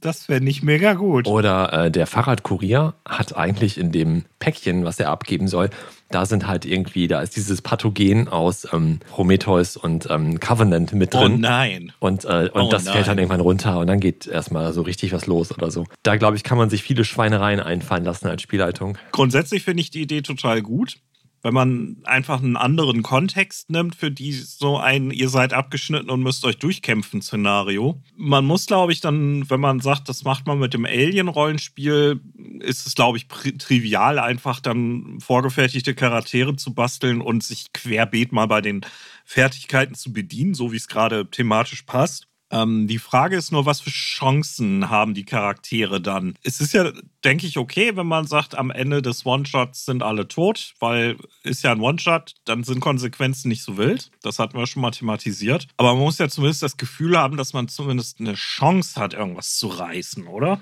Denn äh, der One-Shot, den wir gespielt haben, da gab es auf dem Raumschiff, mit dem die Crew begonnen hat, ähm, ja auch nur eine Handvoll Waffen und ansonsten eine große Handvoll ähm, Werkzeuge, die man zu Waffen umfunktionieren konnte. Mhm. Nehmen wir das mal so im Hinterkopf äh, und dann haben wir jetzt vielleicht bei unseren Charakteren halt diesen Sicherheitsoffizier, der, der jetzt seinen ersten Tag hat und der hat vielleicht so ein Gewehr oder weiß, dass es da halt einen Raum gibt, wo die Security dieses Bürogebäudes halt ihre drei Impulsgewehre halt in so einem Waffenschrank halt hat. Ja. Dann ist der eine vielleicht ein Mechaniker, der halt so einen Lötkolben dabei hat oder so einen, so einen, so einen Schneidbrenner oder sowas. Vielleicht kann man so den Charakteren halt entweder eine Handvoll Waffen oder Werkzeuge, die man als Waffe benutzen kann, an die Hand geben. Und dann müssen die natürlich halt den Rest ihres Equipments, um sich dadurch zu kämpfen, halt irgendwo finden können. Ist ja wieder der Punkt Ressourcenknappheit und so, der ja auch eine Rolle spielen muss. Ja, ähm, würdest du so ein Abenteuer denn dann eher in so einem Gebäudekomplex ansiedeln? Weil die Räumlichkeiten sind dann ja irgendwie auch wichtig, wenn man dann Begegnungen hat und gibt es da Luftschächte oder nicht. Ähm, also wäre das in deinen Augen eher so ein Bürokomplex oder schon eher auch so ein richtiges Forschungslabor mit entsprechendem Equipment? Oder beides? Ich dachte zuallererst nur Forschungskomplex, aber als du eben sagtest, naja, oder halt so richtig in der Stadt irgendwo ein Bürogebäude, vielleicht ist es ja beides. Vielleicht ist es in der Stadt ein Bürogebäude und die Kelleretage ist dann halt das äh, Labor, wovon vielleicht alle nicht wissen. Ja. Also ich glaube, es ist ganz cool, wenn es wirklich, wie du schon sagst, in der Stadt halt irgendwo ist und nicht halt in der Antarktis ganz äh, mitten im Nirgendwo, sondern schon so mittendrin eigentlich, aber dadurch, äh, es wird abgeriegelt, die Schotten gehen zu und man ist dann doch halt isoliert. Nee, also finde ich okay. Ist jetzt natürlich vom Konzept her jetzt ähm, einfach eine andere Geschmacksrichtung für ein Schema, das man so äh, eben auch kennt. Verlassene Raumstation, verlassenes Raumschiff irgendwie. Aber äh, ich fände, ich glaube, ich fände das witzig. Das wäre mal sehr ungewohnt. Und dann hätte man auch eine Chance, die ähm, Setting-Elemente, die im Alien-Rollenspiel beschrieben werden, was es eben alles noch so gibt, äh, dann mit reinzubringen. Ne? So ein bisschen Konzernrivalitäten und so. Dann könnte der eine, der ein Vertreter von einem anderen Konzern ist und für Gespräche gekommen, der hat dann vielleicht halt natürlich Motivation, dass der da was versucht abzugreifen, wo er da gerade durchläuft. Da kann man, denke ich, äh, ein paar ganz nette Sachen konstruieren. Ich meine, wir sind natürlich jetzt eh schon dadurch, dass wir sagen, jetzt spielen wir mal auf der Erde und nicht auf einer Grenzraumkolonie oder einem Raumfrachter oder einer Space Station, schon so ein bisschen ab vom, vom Alien-Rollenspiel. Regelbuch gelandet. Ja, gut, aber dann, äh, deswegen ist es ja das Intermezzo, nicht Teil des Reviews. Ich finde die Idee halt witzig, einfach den, den Spielern halt vorher gar nicht zu sagen, was man spielt. Ja. Denn die, die äh, Year Zero Engine ist ja schnell erklärt. Und äh, der Stresslevel steigt dann vielleicht auch erst, wenn richtig die Kacke am Dampfen ist. Und vielleicht wird dann da erst klar, ach, wir spielen Alien. Ja. Na, weil, wenn, wenn du halt sagst, okay, Leute, morgen Abend spielen wir ein Alien-Rollenspiel, dann haben alle sofort eine Erwartungshaltung. Und hier kannst du das so ein bisschen vielleicht noch ähm, tarnen, wenn du das halt gar nicht sagst, welches System es wirklich ist. Ja. Und dann kommt im Laufe des Spielabends vielleicht erst raus, ach du Scheiße, wir spielen Alien, oder? Ja, also wenn du quasi auf diesen, äh, du ziehst den Vorhang weg und äh, haha, und eigentlich machen wir das. Wenn du so einen Effekt machen möchtest, dann ist das, glaube ich, eine ganz nette Kulisse dafür, auf jeden Fall. Eine andere Idee, die ich nämlich noch dazu hatte, die würde das nicht erlauben. Ähm, wir hatten ja schon gesagt, dass Alien vs. Predator ist nicht ganz so unser Fall. Ähm, ich habe mich aber so ein bisschen an Predator 2 erinnert und dachte, das wäre vielleicht auch eine interessante Prämisse. Predator 2 spielt ja nicht im Dschungel, sondern in, äh, ich glaube, Los Angeles ist es, in der Großstadt. Da gibt es ja quasi Institutionen oder Geheimdienste oder einen, die wissen, dass es da Predators gibt, die unterwegs sind. Die verfolgen die ja sogar so ein bisschen, was nicht einfach ist. Und ein One-Shot wäre ja auch möglich, dass Wayland Yutani jetzt so ein äh, Special Forces Team zusammentrommeln und sagt, wir hatten da in diesem Labor ein Viech und das ist abgehauen. Das ist hier irgendwo in New York, Los Angeles, Kalkutta, Moskau, äh, wo auch immer man das auf der Erde spielt. Ihr müsst das einfangen, ohne dass andere erfahren, dass es dieses Viech gibt. So, wenn Leute umkommen, das regeln wir, aber niemand darf euch sehen, niemand darf das aufnehmen. Wenn jemand das auf Video aufnimmt, müsst ihr das ungeschehen machen, egal wie. Und ihr dürft auch nicht auffallen. Das Viech ist wahrscheinlich in der Kanalisation, aber wahrscheinlich nicht nur. Ab dafür. Ah, okay, das ist auch gut. Und dann muss, kann man natürlich als Spielleiter ganz viel äh, Hindernisse ähm, des städtischen Umfelds dann einwerfen. Ne? So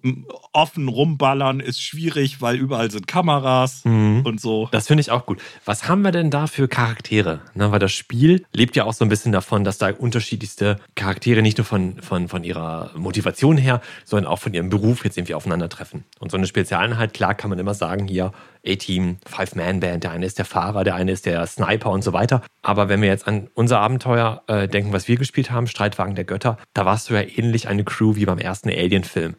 Maschinisten, Captain, ja. äh, Pilot, also so zwar Berufe, die zusammenspielen, klar, genau. aber halt nicht alle so auf irgendwie Konflikt und Krieg ausgelegt sind. Ja, ich meine jetzt für diesen Alien ist ausgebüxt, äh, wir müssen es einfangen, ohne dass äh, die ganze Nation in Panik gerät. Gruppe, ich glaube, ein Konzernagent passt dann gut rein, der das äh, mitverfolgt und äh, die Konzerninteressen vertritt. Das kann man, glaube ich, äh, sich gut vorstellen, wie der so drauf ist. Vielleicht auch ein Wissenschaftler, der dann irgendwie so ein äh, Aufspürequipment bedient, weil diese typischen Bewegungsmelder, die kannst du natürlich in der Stadt mal komplett vergessen. Da bewegt sich überall jederzeit was.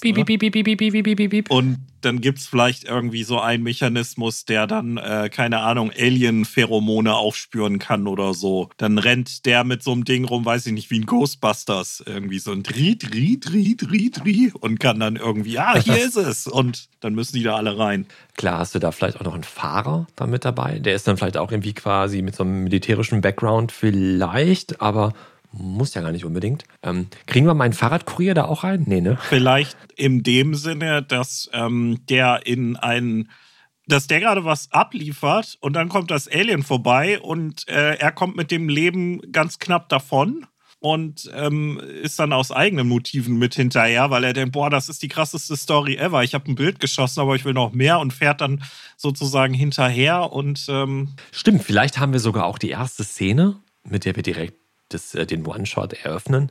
Vielleicht passiert da gerade irgendwas und dann haben wir noch Unbeteiligte, die irgendwie jetzt involviert hm. werden. Und diese Unbeteiligten sind dann halt auch noch die Spielercharaktere. Dann haben wir vielleicht wirklich die vom Konzern losgeschickten mit ihrem militärischen Background und wissenschaftlichen Background auf der einen Seite und hat dann irgendwelche ähm, Otto-Normalbürger auf der anderen Seite, die jetzt halt irgendwie ja. damit reingerissen werden, aber auch nicht mehr rauskommen und halt mitziehen und mitmachen müssen. Naja, man kann ja die Mechanik nehmen, die wir besprochen haben. Ähm, vielleicht kennen sich dann einige und das ist dann so, dass dann, keine Ahnung, der Lieferbote ist dann vielleicht irgendwie dem einen bekannt, weil der bei dem im Blog auch immer irgendwie die Pizza ausliefert oder so. Dann sagt er, nein, nein, tut dem mal nichts, der ist, der ist ist in Ordnung oder so. Ja, oder die finden einen, der schon so ein, ähm, so ein Facehager auf dem Gesicht hat und wir sagen dem, ja, okay, du hast jetzt was in dir. Oh ja. Ähm, das ist nicht so gut, aber wir können dir helfen. Äh, komm mal eben mit, wir müssen eben nur kurz die Welt retten und danach können wir auch dich retten. Ja, oder komm mal eben mit und dann äh, löst der eine schon die Sicherung an seiner äh, Seitenwaffe. da kannst du da übrigens auch dann mitspielen, wenn es dann die Vorgabe gibt, du darfst hier nicht irgendwie äh, äh, in einer Mall irgendwie losfeuern. Und dann äh, gibt es aber vielleicht den einen Marine, der sagt, die Gefahr muss aufgehalten werden. Und wenn hier 100.000 Leute sterben, das ist immer immer noch der kleinere Preis und der andere, der überhaupt gar keine zivilen Opfer sehen will. Und dann hättest du automatisch große Konflikte. Und du hast direkt einen aus der, aus der ähm, PR-Abteilung mit dabei, der schon direkt da stehen muss und dem, äh, dem, dem, dem Bild-Zeitungsredakteur schon erklären muss: Nein, nein, nein, das, das war alles schon vorher so. Richtig. Lalala. Nein, nein, Ahnung. Alien, nein. Ein Wetterballon hat äh, äh, Sumpfgas und das Licht der Venus reflektiert und so. Und einer hat so ein Disziplinarverfahren irgendwie am Laufen und die Personalabteilung schickt halt irgendwie einen, der den irgendwie ähm, bewerten soll, der immer mitläuft mit so einem Klemmbrett oder sowas. Aber ich glaube, dann sind wir fernab von Horror, sondern sind wieder in dieser Klamauk-Schublade. Ja, ja. Ich glaube, wir streichen das zumindest lieber wieder. Ja, also für so einen actionorientierten Alien One-Shot könnte ich mir das, glaube ich, echt ganz gut vorstellen. Ja. Man muss sich halt nur, nur das urbane, äh, die urbane Umgebung, äh, glaube ich, vorher gut überlegen, was für Schwierigkeiten die eben mit sich bringt. Ne? Aber ich glaube, auch da wird sich irgendwas finden. Ja, ganz bestimmt. Glaubst du das? Ich glaube das, ja. Und ich glaube auch, hey, wir haben das erste Intermezzo 2021 hinter uns gebracht. Ja, ich glaube, wir beide haben äh, jeweils mindestens eine Idee, äh, die wir uns vorstellen könnten umzusetzen. Vielleicht ähm, habt ihr ja auch Lust bekommen, mal einen Alien One-Shot zu spielen, der nicht auf einer verrosteten Raumstation oder äh, einem sonst wie isolierten Ort stattfindet. Und äh, ich denke, damit können wir uns äh, mal zurück ins Thema mogeln. Ne? Zurück ins Thema. So, wir hatten die Spielregeln vorhin schon etwas genauer beleuchtet. Ähm, was wir aber nochmal im Detail besprechen möchten, sind die Spielmodi, die das Alien-Rollenspiel präsentiert. Und zwar wird da cinematisches, szenisches Spiel, was wir jetzt als One-Shot bezeichnen, dem Kampagnenspiel gegenübergestellt. Das ist ja auch ein Thema, das wir schon mal in einer vorherigen Folge behandelt haben. Äh, für One-Shots und Kampagnen gelten ja unterschiedliche Dynamiken. Und äh, im Alien-Rollenspiel gibt es besondere Regeln für das Kampagnenspiel. Wir hatten das schon genannt mit den Kumpels und Rivalen, die langfristig dann äh, für Dynamik in der Gruppe sorgen sollen. Und ähm, auch Agendas, die das äh, befeuern. Die gibt es allerdings auch im cinematischen Spiel, also im One-Shot. Wir hatten das schon erwähnt, unsere vorgefertigten Charaktere äh, hatten auch jeweils eine Agenda. Das ist also nicht ausschließlich. Aber man kann natürlich sagen, die kann man ja unterschiedlich fokussieren. Für einen One-Shot sind das am besten Agendas, die man eben auch umsetzen kann innerhalb von vier Stunden. Und für eine Kampagne kann das ja durchaus auch etwas Abstrakteres sein, wo klar ist, da arbeite ich länger dran, bis das passiert. Das Szenario, also der One-Shot, ist auch äh, aufgeteilt in drei Akte. Dabei orientiert man sich so ein bisschen an den Filmen wir haben ja schon ein Szenario gespielt, also ein vorgefertigtes Szenario. Da waren natürlich auch vorgefertigte Charaktere mit dabei. Aber das Grundregelwerk sagt auch, oder gibt zumindest die Idee, dass halt die Spielleitung für ein Szenario, auch wenn man sich selber ausdenkt, halt auch vorgefertigte Charaktere liefern sollte. Genauso auch die Motivation dieser Charaktere. Das hat sicherlich auch den Sinn, dass man damit so ein bisschen, ja, Railroading ist vielleicht so das negative Wort, aber so ein bisschen halt auch die, die, die Handlung so ein bisschen lenken und beeinflussen kann damit es auch in diesen zeitlich kürzeren Rahmen des One-Shots halt passt. Im Gegensatz zur Kampagne, wo man jetzt vielleicht einen Abend spielt und darauf aufbauend dann noch viele Abende folgen werden. Die Motivation, die dann halt vorgegeben ist, die pusht natürlich auch so ein bisschen die Story auf der einen Seite, aber hilft natürlich auch so das Drama und den Konflikt innerhalb der Gruppe nochmal so ein bisschen anzuschüren. Und diese vorgegebenen Motive ändern sich auch, beziehungsweise werden ergänzt von Akt zu Akt. Und mit Kumpel und Rivale verhält sich das genauso. Die sind halt auch im Szenario, im One-Shot dann vorgegeben. Was ich zu dieser Dreiaktteilung noch sagen wollte, das hat mir sehr gut gefallen, als wir den One-Shot gespielt haben, weil dann automatisch so ein bisschen Druck auch aufgebaut wird, wenn man weiß, oh, jetzt sind wir im zweiten, oh, jetzt sind wir im dritten Akt. Ähm, noch bevor irgendwas Schlimmes passiert ist, war man automatisch äh, ganz bei der Sache. Äh, ging mir zumindest so. Und dadurch, dass sich in jedem der drei Akte die Motivation der vorgegebenen Charaktere auch geändert hat oder weiterentwickelt hat, ähm, ja, hat sich dann ganz automatisch so eine Dynamik ergeben, dass man sich eben nicht zurückgelehnt hat, um zu sagen, jetzt, ich warte mal ab, was passiert, ähm, sondern man wurde schon so ein bisschen zum proaktiven Handeln gepusht. Das, ähm, das hat mir gut gefallen. Ja, also rückblickend ist mir auf jeden Fall aufgefallen, dass es viel Arbeit bedeutet hat, diese drei Akte im Blick zu behalten und so zu wissen, ja, okay, äh, das und das passiert im ersten Akt. Am besten muss das auch noch passieren und das auch passieren, weil damit es im zweiten Akt dann da und damit weitergehen kann und die und die Dinge halt dann vorkommen. Also ich hatte auch als Spieler zwischendurch den Eindruck, uh, das war wahrscheinlich nicht so ganz einfach in der Vorbereitung. Also ich glaub dir das, ohne dass ich das jetzt selbst geleitet habe. Welches Abenteuer war das eigentlich, das wir gespielt haben? Das war Streitwagen der Götter, oder? Ja, genau, genau. Warte, ich habe ich hab mir das ja gekauft und ich gucke mal auf die Rückseite. Da steht zum Beispiel ähm, für drei bis fünf Spieler plus Spielleiterin und dauert vier bis fünf Stunden.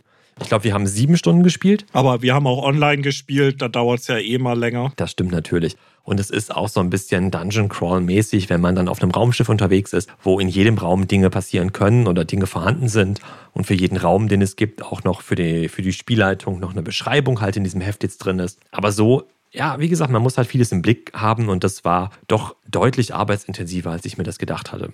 Du hast vollkommen recht, wir haben es online gespielt, das bringt natürlich noch mehr Vorbereitung, die man da irgendwie leisten muss. Du bist ja jemand, der als Spielleiter gerne viel vorbereitet. Das ähm, äh, kann man ja, denke ich, durchaus so sagen.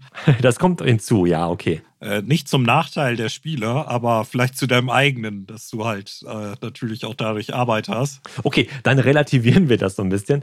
Relativieren wir das so ein bisschen dahingehend, dass wir die äh, 1000 Stunden, die ich da reingesteckt habe vor dem Spielabend, die streichen wir, aber es bleiben halt immer noch die, ähm, die Arbeit, die ich halt am Abend hatte, nochmal eben hier den Blog nochmal zu lesen und zu gucken, okay, wie verteile ich jetzt die Motivation? Ah, okay, jetzt haben die das gemacht. Okay, Blätter, Blätter, such, such. Wo ist das jetzt nochmal? Wo war das jetzt hier? Ähm, und das nicht, weil das Abenteuer schlecht aufbereitet ist, sondern einfach nur, weil es halt viel Inhalt gibt. Ja. Wie gesagt, dadurch, dass halt in jedem, in jedem Raum ist irgendwas, in jedem Raum kann was passieren. Und man muss so ein bisschen im Blick behalten, was auch vom Abenteuer her noch vorgesehen ist, was passieren soll, eben weil es halt diese ähm, äh, ähm, drei Akte hat, die so ein bisschen an so Filmhandlungen und die Struktur und die Geschwindigkeit von so einem Actionfilm halt irgendwo auch angelegt sind. Wir hatten ja hinterher, als das vorbei war, dann äh, auch äh, uns gegenseitig noch erzählt äh, als Spieler, was wir für Motivation hatten, weil nicht alle haben überlebt, nicht alle konnten ihre Motivation dann äh, auch in die Tat umgesetzt sehen.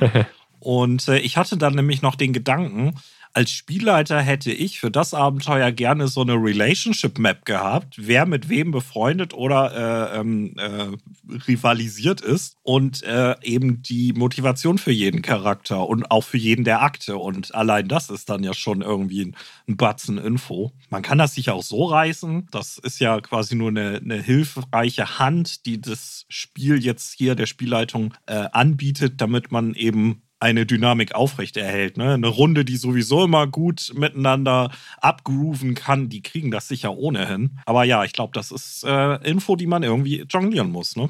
Konkret jetzt an unserem Beispiel war es aber auch so. Per WhatsApp hatte ich den Leuten halt vorher noch, äh, bevor wir dann äh, uns abends zusammengetroffen haben, äh, geschrieben, das ist dein Charakter, das ist deine Motivation.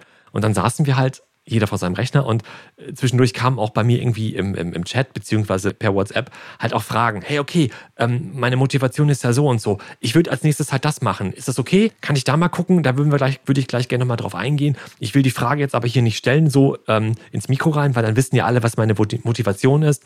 Äh, aber dann weißt du schon mal Bescheid. Das war ganz cool, dass alle so mit, mitgewirkt haben irgendwie. Aber das musst du als Spielleiter halt in dem Augenblick auch noch im Blick behalten am Spieltisch, wenn man live miteinander richtig im gleichen Raum spielen würde, geht es vielleicht mit so kleinen Zettelchen, die man sich zusteckt, noch ein bisschen anders. Aber ähm, ja, das war ganz spannend. Ja, demgegenüber gibt es dann den Kampagnenmodus.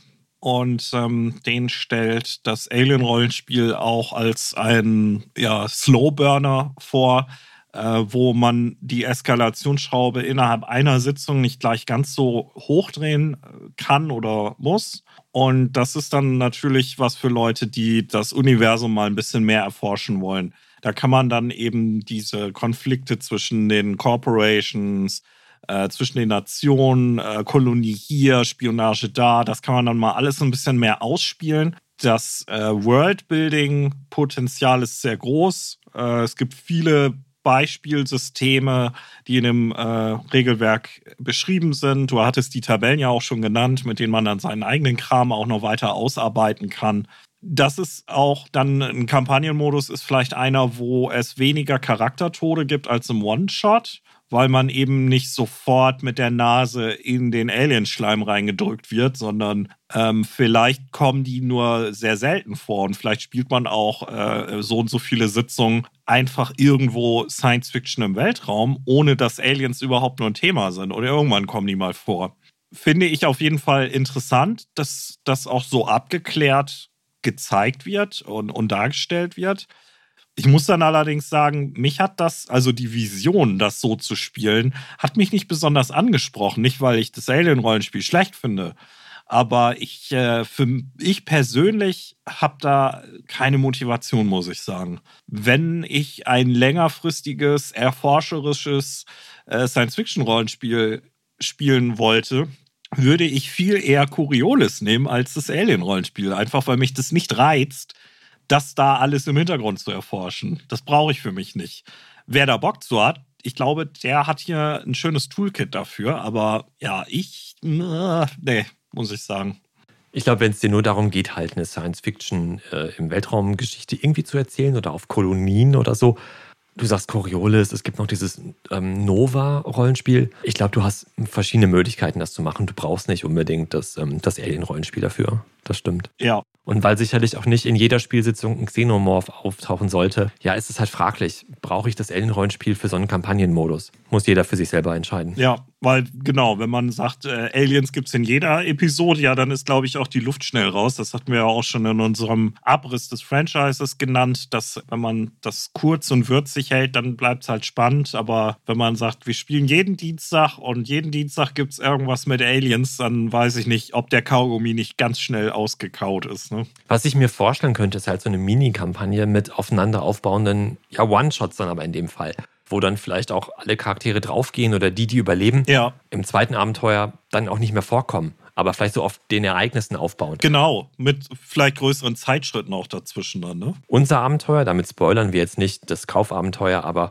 einer der Charaktere hat überlebt, der hat äh, äh Erfahrungen gewonnen, der hat was mitnehmen können, ähm, der hat Informationen gewonnen, sagen wir so, und hat was mitnehmen können. Und äh, vielleicht könnte jetzt einfach quasi mit, mit dem, was er jetzt an Infos erhalten hat, eine zweite Geschichte passieren. Und dann spielt dieser Charakter vielleicht gar nicht mehr mit.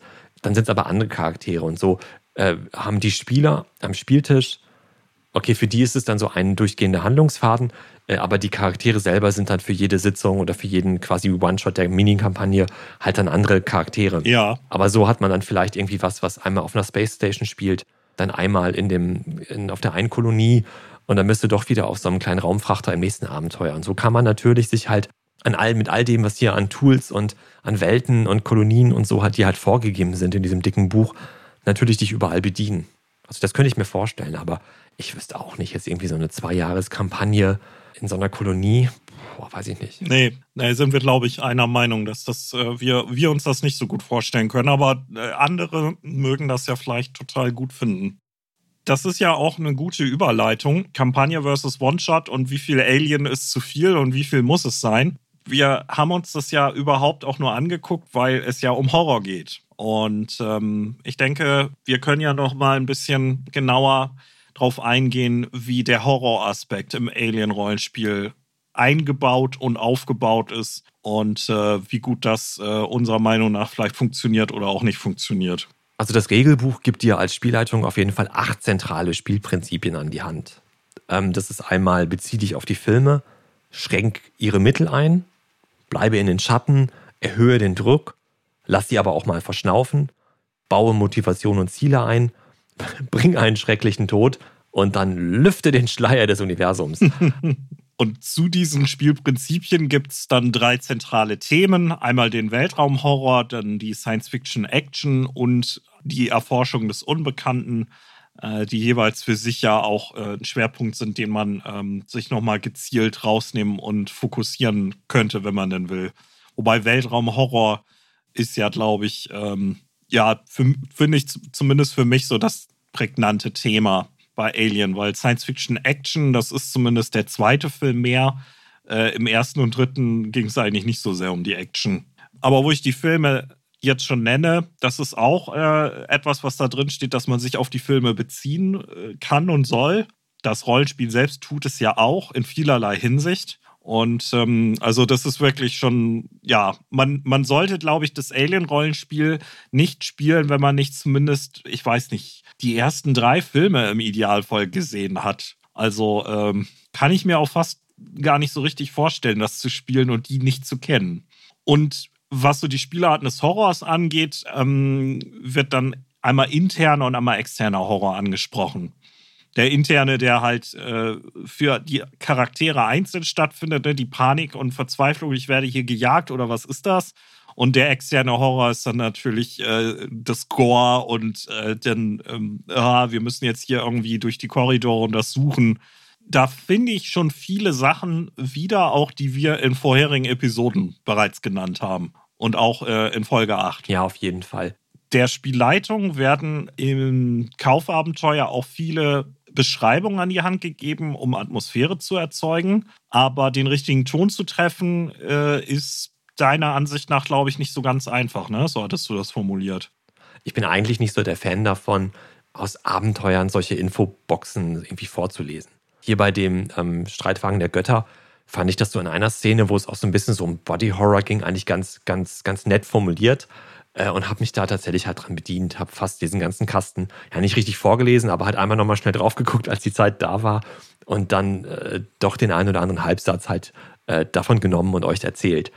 Ähm, das war ganz gut, um halt zu helfen, diesen richtigen Ton zu treffen. Und wenn du halt versuchst, in so einer knappen Zeit, das gilt natürlich wieder für alle One-Shots, aber hier halt auch so äh, auf einmal diesen atmosphärischen Body Horror in dem Augenblick irgendwie zu beschreiben, wie es dann echt auch so ein bisschen eklig wird, war das ganz hilfreich, das halt schon, schon hier vorgegeben zu haben. Eben, ja, weil, weil es halt atmosphärischer ist, wenn du halt den richtigen Ton triffst, klar. Okay, also mir ist das auch nicht aufgefallen, dass du dann zwischendurch vielleicht mehr aus dem Drehbuch zitiert hast, als es äh, frei zu sprechen. Insofern ähm, ist es dann, glaube ich, auf jeden Fall gut gelungen. Ja, danke schön. An zwei Stellen hatte ich das mal gemacht. Das war jetzt auch nicht ewig viel, ähm, aber da habe ich, ich habe es mir auch einfach gemacht. Ne? Ich habe halt eben kurz halt, ähm, das, das Ding ist ja aufgeschlagen, ihr habt euch gerade wieder über irgendwas gestritten, also eure Charaktere zumindest. Ich konnte den Absatz eben lesen und wusste, okay, habe irgendwas erzählt, dann zwei Sätze dabei quasi vorgelesen und dann weiter frei gesprochen. Ähm, aber das war halt hilfreich, das zu anzuhaben, auf jeden Fall. Okay. Aber ich glaube, das ist halt was, da kommt es einfach auf, den, auf die, die Spielleitung an. Ne? Manche, die sagen, boah, super, ich lese jedes von diesen Infokästchen einfach vor und das ist dann gut und toll. Und mancher sagt, boah, nee, gar nicht und ich bin der super freie Sprecher und erzähle immer super stimmungsvoll was. In dem Augenblick war ich auf jeden Fall dankbar, dass es diesen Infokasten gab und konnte ja. mich da halt bedienen. Also ich, ich, ignoriere die in anderen Systemen und anderen Abenteuern, wenn ich was Offizielles leite, auch fast immer.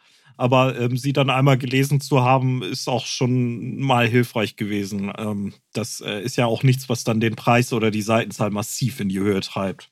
Was ich auf jeden Fall richtig gut fand und finde, ist diese Stressmechanik.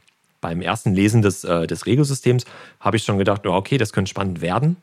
Jetzt haben wir diesen One-Shot gespielt und äh, ja, es war spannend und es ging ziemlich bergab bei allen. Das war auf jeden Fall echt eine schöne Abwärtsspirale und ein guter Druck, der da halt äh, entstanden ist und halt auch konstant höher wurde und, und für mehr ähm, Stress auch wirklich halt gesorgt hat. Ja, das äh, hat mir als Spieler auch gut gefallen. Auch der Ressourcenmangel, der dann damit einhergeht, das ähm, ist, glaube ich, bei den Feuerwaffen bei uns noch gar nicht so zur Geltung gekommen. Ne? Aber ähm, ich glaube, da gibt es ja auch dann äh, Möglichkeiten, dass man dann keine Munition mehr hat.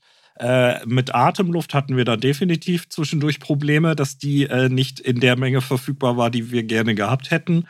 Und äh, ja, Ressourcenmangel ähm, ist, glaube ich, dann ein Aspekt, mit dem man sich rumplagen muss. Aber äh, auch das hatten wir ja schon in früheren Episoden gesagt. Äh, Ressourcenmangel und Isolation, die gehen eigentlich immer Hand in Hand. Und äh, das passt extrem gut.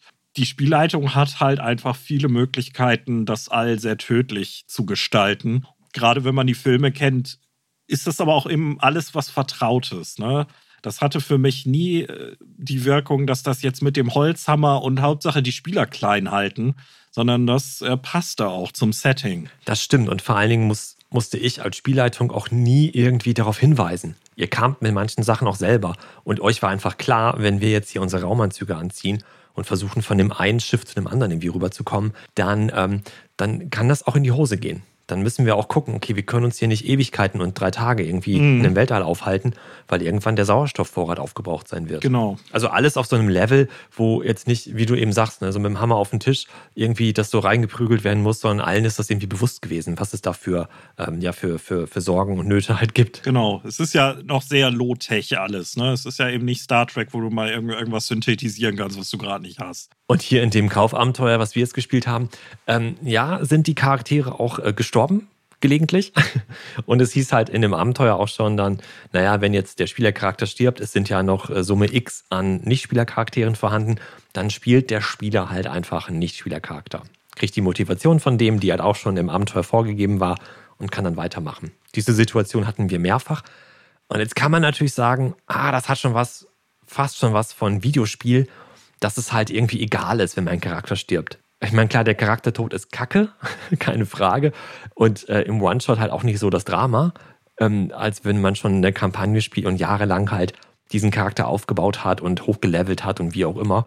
Aber ich fand das halt trotzdem nicht so dramatisch, äh, jetzt hier in dem Fall, dass sich jetzt irgendwie einer aufgeregt hat am Tisch. Dramatik hatten wir natürlich durch den Charaktertod, aber es war jetzt irgendwie der, äh, keiner am Spieltisch war jetzt irgendwie sauer deswegen. Ja, die, die Dynamik hatten wir ja auch schon mal in unserer One-Shot- und Kampagnenfolge beschrieben, dass. Ähm das kann man halt machen, damit es weitergeht. Und das ist dann innerhalb eines One-Shots auch okay.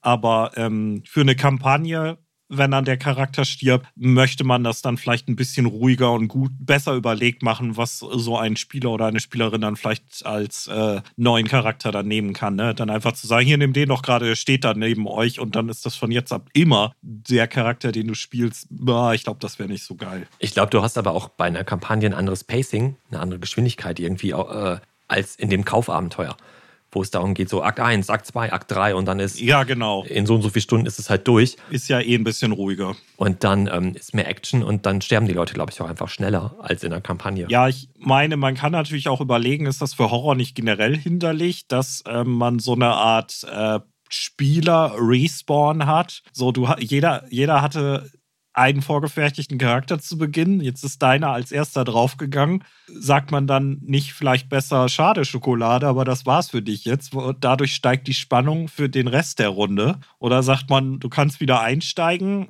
aber das nimmt dem Ganzen auch ein kleines bisschen Konsequenz. Ne? Aber dafür hast du eben auch nicht jemanden, der sich dann noch eine halbe Stunde langweilt äh, oder denkt, was für ein Kack war das denn jetzt? Jetzt hier in dem Kaufabenteuer wussten wir ja, es gibt noch Nicht-Spielercharaktere, auf die man dann tatsächlich zurückgreifen kann, als neuen Spielercharakter sozusagen. Wenn man das nicht hätte, kann man ja auch überlegen, ob das jetzt wirklich im Charakter tot endet, diese eine Szene, oder ob man dann sagt, naja, gut, okay, dann reißt dir das Monster jetzt vielleicht den Arm aus, und, äh, aber du schaffst es trotzdem noch irgendwie zu flüchten, verblutest jetzt auch nicht, hast aber all deine Ausrüstung verloren oder was weiß ich was, aber machst halt irgendwie einen dramatischen, schlimmen Ausgang aus dieser Situation, aber halt nicht den Tod. Mhm. Ich denke, das muss jede Runde oder jede Spielleitung für sich auch ein bisschen ähm, rausspielen oder überlegen, wo man da äh, die, die persönliche Wohlfühlgrenze setzt. Ne? Ab wann ist es dann Horror genug und ab wann ist es für einen selbst zu aufgeweicht? Ja, genau. Ich glaube, das kann man jetzt auch so pauschal alles nicht sagen. Nee. Ne? Und das muss man einfach von Situation zu Situation, von Spielrunde zu Spielrunde äh, einfach, einfach ja, überlegen. Genau.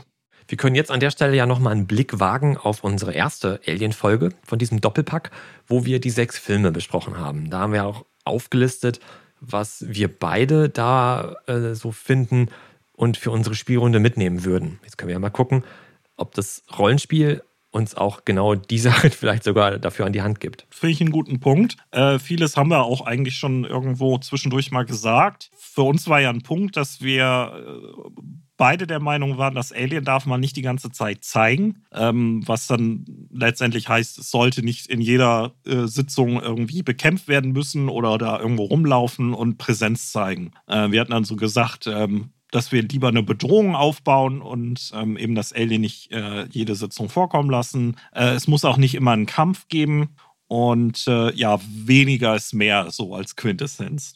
Isolation, Ressourcenknappheit, Survival Horror haben wir natürlich auf jeden Fall. Body Horror, aufplatzende Brustkörbe. Ich glaube, damit kann das Rollenspiel auch gut äh, aufwarten. Ja. Allein, was da bei der einen Tabelle als Ergebnis so drin ist. also ich glaube, da ist es schon ganz gut verwurstet alles. Ähm, was wir auch gesagt hatten, die Charaktere, vor allen Dingen halt aus dem ersten Kinofilm, sind halt keine Helden, keine Pioniere, sondern einfach nur Space Trucker ich glaube, das bringt das Rollenspiel auch ganz gut rüber. Ja. Was wir auch genannt hatten, war diese äh, Präastronautik, ähm, also mit den äh, Engineers, was in Prometheus und Covenant äh, Thema war. Dann eben auch diese Motive von Schöpfer und Schöpfung, künstliche Intelligenzen, äh, Androiden und Computersysteme, die Mother heißen oder auch anders. Dann so Sachen wie runtergerockte Technik, kein Hochglanz, alles ist so ein bisschen industriell gehalten. Ich meine, das hängt natürlich von der Spielrunde ab, ne? aber ich glaube, das Rollenspiel vermittelt da auch schon so ganz gut die Atmosphäre, wie man sie halt eben aus den Filmen kennt. Und das, was so an Ausrüstung oder an Fahrzeugen und Raumschiffen ähm, ja, vorhanden ist und dir so äh, präsentiert werden im Buch und auch was die Illustrationen im Buch angeht, das, das trifft alles schon ganz gut. Und was wir auch angesprochen hatten, gesichtsloses Unternehmen, Konglomerate, denen das einzige Menschleben halt nichts wert ist, das äh, würde ich sagen, haben wir auch. Ja. Ja, also alle Sachen, die wir bisher genannt hatten ähm, oder was wir jetzt zitieren, was wir in der äh, letzten Alien-Folge hatten, das haben wir bisher alles hier drin wiedergefunden. Ähm, auch der Kryoschlaf, der auch erklärt wird, warum der äh, im Rollenspiel, warum der nötig ist, damit die Leute nicht komplett durchdrehen. Äh, der kriegt viel Background. Klassisches Motiv, ne? Hatten wir ja schon genannt mit äh, Geborgenheit und Gebärmutter und äh, in diese Thematik bettet sich das ja auch ein abgefangene Funksprüche als Aufhänger für Abenteuer. Da können wir beide ein Lied von singen, weil das hatten wir im Streitwagen der Götter. Abenteuer ja auf jeden Fall auch. Mhm. Und da auch diesen, wir hatten es letztens genannt, ähm, falschen Humanismus. Also im Sinne von, äh, es gibt ein Notsignal, wir müssen jetzt reagieren. Ähm, ja, müssen wir eigentlich? Und dann kommt irgendjemand und sagt, naja, wenn ihr euer Geld haben wollt, weil wenn wir diesem Funkspruch jetzt nicht nachgehen würden, dann ähm, kommt die Company und sagt halt, dann gibt es auch keinen Lohn für diesen ähm, für, für, für unsere eigentliche Arbeit. Ja, genau. Im Grunde halt, man wird erpresst dazu. Ne? Das hatten wir auf jeden Fall auch bei den Motivationen quasi ähm, in, dem, in dem Kaufabenteuer auch irgendwo gegeben. Ja. Ist jetzt natürlich abhängig von eben diesem einen Abenteuer und spielt jetzt vielleicht auch nicht jede Spielrunde in den selbsterdachten Abenteuern so. Aber hier greift zumindest halt das Kaufabenteuer diese Motive des Films auf jeden Fall auf. Und was auch aufgegriffen wird, wir hatten ja äh, in der äh, anderen Alien-Folge betont, wie ähm, wichtig Ripley als Actionheldin ist. Ähm, nicht nur innerhalb zum Beispiel des ersten Films, wo sie ähm, sich im Laufe des Films erst als die Hauptprotagonistin entwickelt, sondern ähm, das war ja, denke ich, auch filmgeschichtlich wichtig ähm, als äh, Actionheldin in einer Zeit, wo das noch nicht so oft, äh, wenn überhaupt, passiert ist wir sagten ja schon, in den Illustrationen ist sie vertreten. Ähm, Spielleiterin ist hier die weibliche Form äh, von dem Computersystem Mother abgeleitet. Viele der NSCs oder, oder auch äh, vorgefertigten Spielercharaktere sind Frauen. Und äh, ja, das äh, ist auf jeden Fall ein Aspekt, der sich hier durchs ganze Rollenspiel zieht. Und äh, das finde ich gut. Jetzt können wir uns natürlich noch fast schon abschließend die Frage stellen. Ein bisschen hatten wir es eben schon ange angerissen. Sind Kampagnen möglich? Geht ein Alien-Rollenspiel auch ohne in jeder Sitzung vorkommende Aliens? Oder kann man dann doch lieber Traveler, Coriolis oder Nova spielen? Ja, das ist ähm, die große Frage. Ne? Ich glaube, wir beide sind eher Tendenz ähm, nichts, was uns begeistern würde.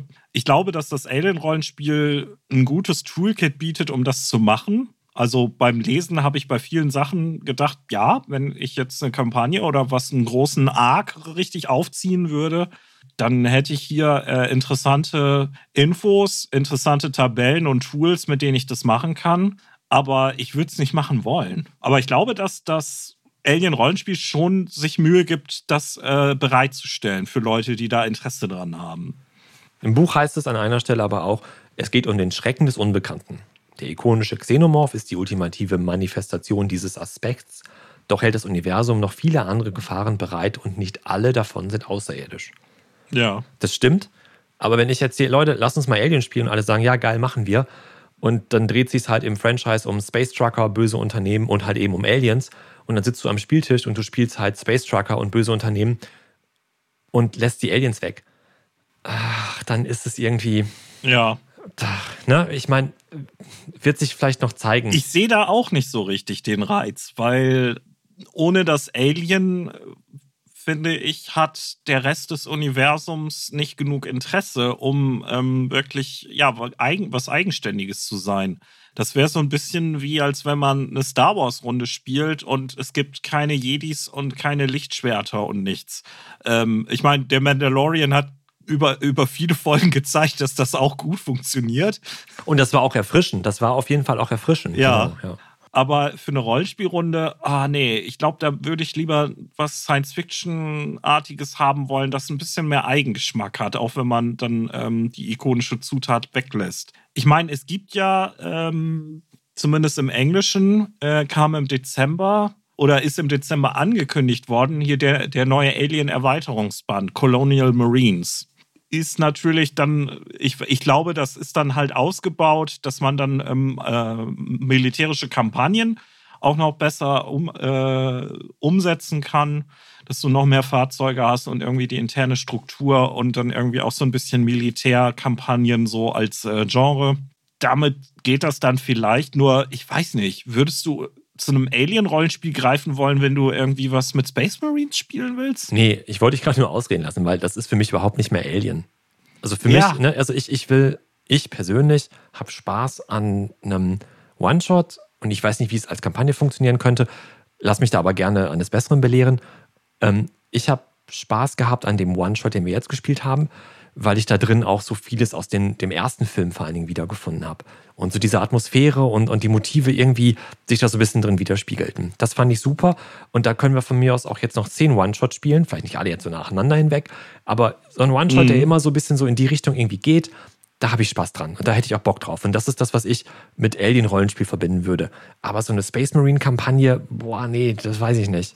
Mhm. Das kann ich mir irgendwie nicht so, ich für mich so und das, worauf ich Lust habe, irgendwie nicht so wirklich vorstellen. Wie kampagnentauglich das ganze äh, Franchise halt als, als Rollenspiel dann, dann, dann sein wird, ähm, wird sich vielleicht noch zeigen durch ja, wie du schon sagst, halt kommende Produkte wie dieses Space Marine Buch und was auch immer danach noch alles kommen wird. Vielleicht gibt es ja tatsächlich nochmal so ein Quellenband äh, über irgendeine bestimmte Kolonie oder irgendwas. Ja, wobei das glaube ich fast nicht. Bisher war das bei den äh, hier Zero-Titeln so, dass die Anzahl der Zusatzbände schon äh, überschaubar war. Also auch Coriolis hat da nur eine Handvoll äh, Sachen bekommen und ähm, da hat das jetzt auch ziemlich lange gedauert, bis der zweite Hauptkampagnenband, es gibt auch so eine offizielle Kampagne, die dann, ich glaube, in drei Bänden kommen soll. Und der zweite kam jetzt nach einigen Jahren raus. Ich denke, das wird auch bei Alien ein bisschen dauern, bis wir da vielleicht dann nochmal einen Zusatzband kriegen. Vielleicht gibt es ja nochmal irgendwie eine Kampagne oder eine Abenteuersammlung. Ich fände es cool. Aber ja, da muss man einfach warten. Vielleicht haben wir unser Fazit dann eigentlich auch schon ein bisschen vorweggenommen. Wir hatten uns ja in der Vorbereitung mal so ein bisschen dann die Frage gestellt, braucht man heutzutage ein Alien-Rollenspiel, das sich zu einem Großteil an einem Film orientiert, der von 1979 kommt, wenn es so viele andere Science-Fiction- und Horror-Rollenspiele gibt? ist das was, was man, was man braucht äh, als, als Fan, als Rollenspieler, als jemand, der sagt, ich, ich möchte gerne mal was mit Horror und irgendwas mit Weltraum spielen? Ja, wie würden wir das beantworten? Also wer Lust auf das Alien-Universum hat, der findet in diesem Buch jetzt wahnsinnig viel Material und kann sich richtig im Worldbuilding austoben. Ich habe mir das Buch jetzt ja sogar noch gekauft, obwohl wir diese PDF ja dankenswerterweise kostenlos bekommen hatten, weil ich vor allem den ersten Film sehr, sehr mag und ich habe mich da irgendwie sehr abgeholt mitgefühlt, einfach nur da irgendwie durchzublättern, drin zu schmökern. Nicht unbedingt, um jetzt zu sagen, boah geil, jetzt mache ich da eine Kampagne draus. Ähm, das ist jetzt eher so ein, mhm. äh, so, so, ein Buch gewesen, wie gesagt, da habe ich einfach Spaß drin zu blättern und so ein bisschen noch so zu lesen und vielleicht noch äh, den einen oder anderen One-Shot mir auszudenken. Und ich hoffe, dass noch schöne Kaufabenteuer kommen werden. Aber ich sehe das jetzt nicht unbedingt als ähm, irgendwas, wo ich tatsächlich mal eine Kampagne halt machen werde. Wie gesagt, vielleicht so, ein, vielleicht so eine Mini-Kampagne mit aufeinander aufbauenden One-Shots. Aber ich glaube nicht, dass das jetzt irgendwas ist, äh, was jetzt an einem durch drei Jahre lang, völlig übertrieben vielleicht, aber drei Jahre lang jetzt äh, wir jede Woche irgendwie spielen würden. Und von wegen 1979 und jetzt 2021 ja, diese kalte Krieg-Motive, ja, die wirken auf der einen Seite so ein bisschen einge, eingestaubt und hat mich auch irritiert, dass die halt jetzt auf einmal, 2019 dann ja, ähm, mit einem Alien-Rollenspiel auf einmal kommen. Warum haben die das halt nicht irgendwie schon in den äh, 1990ern irgendwie noch gemacht? Als, äh, ne, oder, aber wer weiß, was jetzt auch alles ähm, dank Disney äh, noch kommen wird. Vielleicht erleben wir jetzt so ein Alien-Film-Revival ähm, und eine Geschwindigkeit, in der die Filme rausgehauen werden, ähm, wie bei Marvel, dass jetzt alle zwei Jahre kommt jetzt ein neuer Alien-Film. Kann ja auch passieren. Und dann ist auf einmal dieses Alien-Rollenspiel auch der letzte Schrei. Weiß ich nicht. Aber mich hat es gewundert, dass halt 2019 dieses Rollenspiel überhaupt rauskam. Ähm, ich habe es gekauft, ich finde es schön, ich gucke da gerne rein. Aber ich bin gespannt, ob wir wenn wir jetzt in fünf Jahren nochmal drüber sprechen und zurückgucken, wie oft wir überhaupt irgendwas mit Alien gespielt haben. Ja, das geht mir ganz ähnlich. Ich habe es sehr gerne gespielt. Ich fand das total spannend und hatte viel Spaß. Äh, auch das Lesen, genau wie du sagtest, so ein bisschen reinschmökern. Das sieht ja auch wirklich schick aus. Total, total, super gut, ja. Aber ich ähm, würde es mir jetzt nicht als äh, gedruckten Band kaufen wollen, um es im Regal stehen zu haben, weil ich nicht, mich das nicht leiten sehe. Beziehungsweise, wenn, dann würde ich vielleicht einen One-Shot irgendwie improvisieren äh, ohne, ohne das ganze große Drumherum. Ich glaube, das Alien-Rollenspiel ist wirklich gut für Leute, die da Interesse dran haben, da mehr mitzumachen. Aber ich bin einfach nicht das richtige Zielpublikum. Kann das aber trotzdem wertschätzen. Fand es interessant, dass äh, ich das lesen konnte, dass ich das spielen konnte, dass wir das hier diskutieren konnten. Aber ich glaube, das wird mich in Zukunft jetzt aktiv nicht so weiter äh, beschäftigen. Außer du bietest äh, einmal im Monat oder alle zwei Monate einen One-Shot an. Dann sage ich natürlich nicht nein. Ja, ich guck mal. Also, wenn ich dem Ganzen eine Note geben sollte, würde ich sagen, keine Ahnung, zwei oder zwei plus. Also, ich glaube, dass es wirklich ein, ein, ein gelungener Wurf ist und dass ähm, mechanisch auch nett ist. Es ist nicht zu komplex. Es sind schöne Eskalationsspiralen und Mechaniken drin und ähm, es ist nicht ähm, zu frickelig wir hatten uns im Anschluss an den One-Shot ja ein bisschen drüber unterhalten, dass man als Neuling schon ein paar Notizen haben will mit diesem, wenn ich mehrere Sechsen habe, was kann ich denn da überhaupt für Stunts machen? Mhm, stimmt. Bis man das dann auf auf der Pfanne hat, das dauert ein bisschen. Das ist jetzt aber auch trotzdem buchhalterisch und von der Komplexität, glaube ich, weniger als boah, D und D5. Und das, und das finde ich schon relativ simpel mittlerweile. Ja, und ich glaube, dass äh, ist, Alien ist schon, ist schon toll. Das ist nicht zu fitzelig. Es, äh, die Sachen, die es machen will, macht es gut. Ich selbst bin einfach jetzt nicht so das Zielpublikum, aber deswegen muss ich dem Ganzen ja keine schlechte Bewertung geben und will das auch gar nicht tun. Ich gebe dem auch eine super Note. Ich finde, das Buch sieht vom Layout und so weiter super aus. Also das macht Spaß reinzugucken und durchzublättern. Das ist schön strukturiert. Ähm, ich finde die Regelmechanik grandios gut. Ich kannte die Engine, das äh, Year Zero System, vorher. Ich, also ich wusste, dass es das gibt, aber ich habe das noch nicht gelesen gehabt. Und ja, war positiv überrascht, wie simpel es tatsächlich ist. Und das finde ich richtig gut, gerade wenn es um Horror geht. Da willst du halt nicht irgendwie noch am Spieltisch immer jedes Mal eine halbe Stunde ein dickes Regelbuch durchgucken müssen und dann suchen, wie war das jetzt, was muss ich jetzt, wie geht das eigentlich. Das ist sehr, äh, ja. sehr simpel gehalten. Das finde ich richtig gut.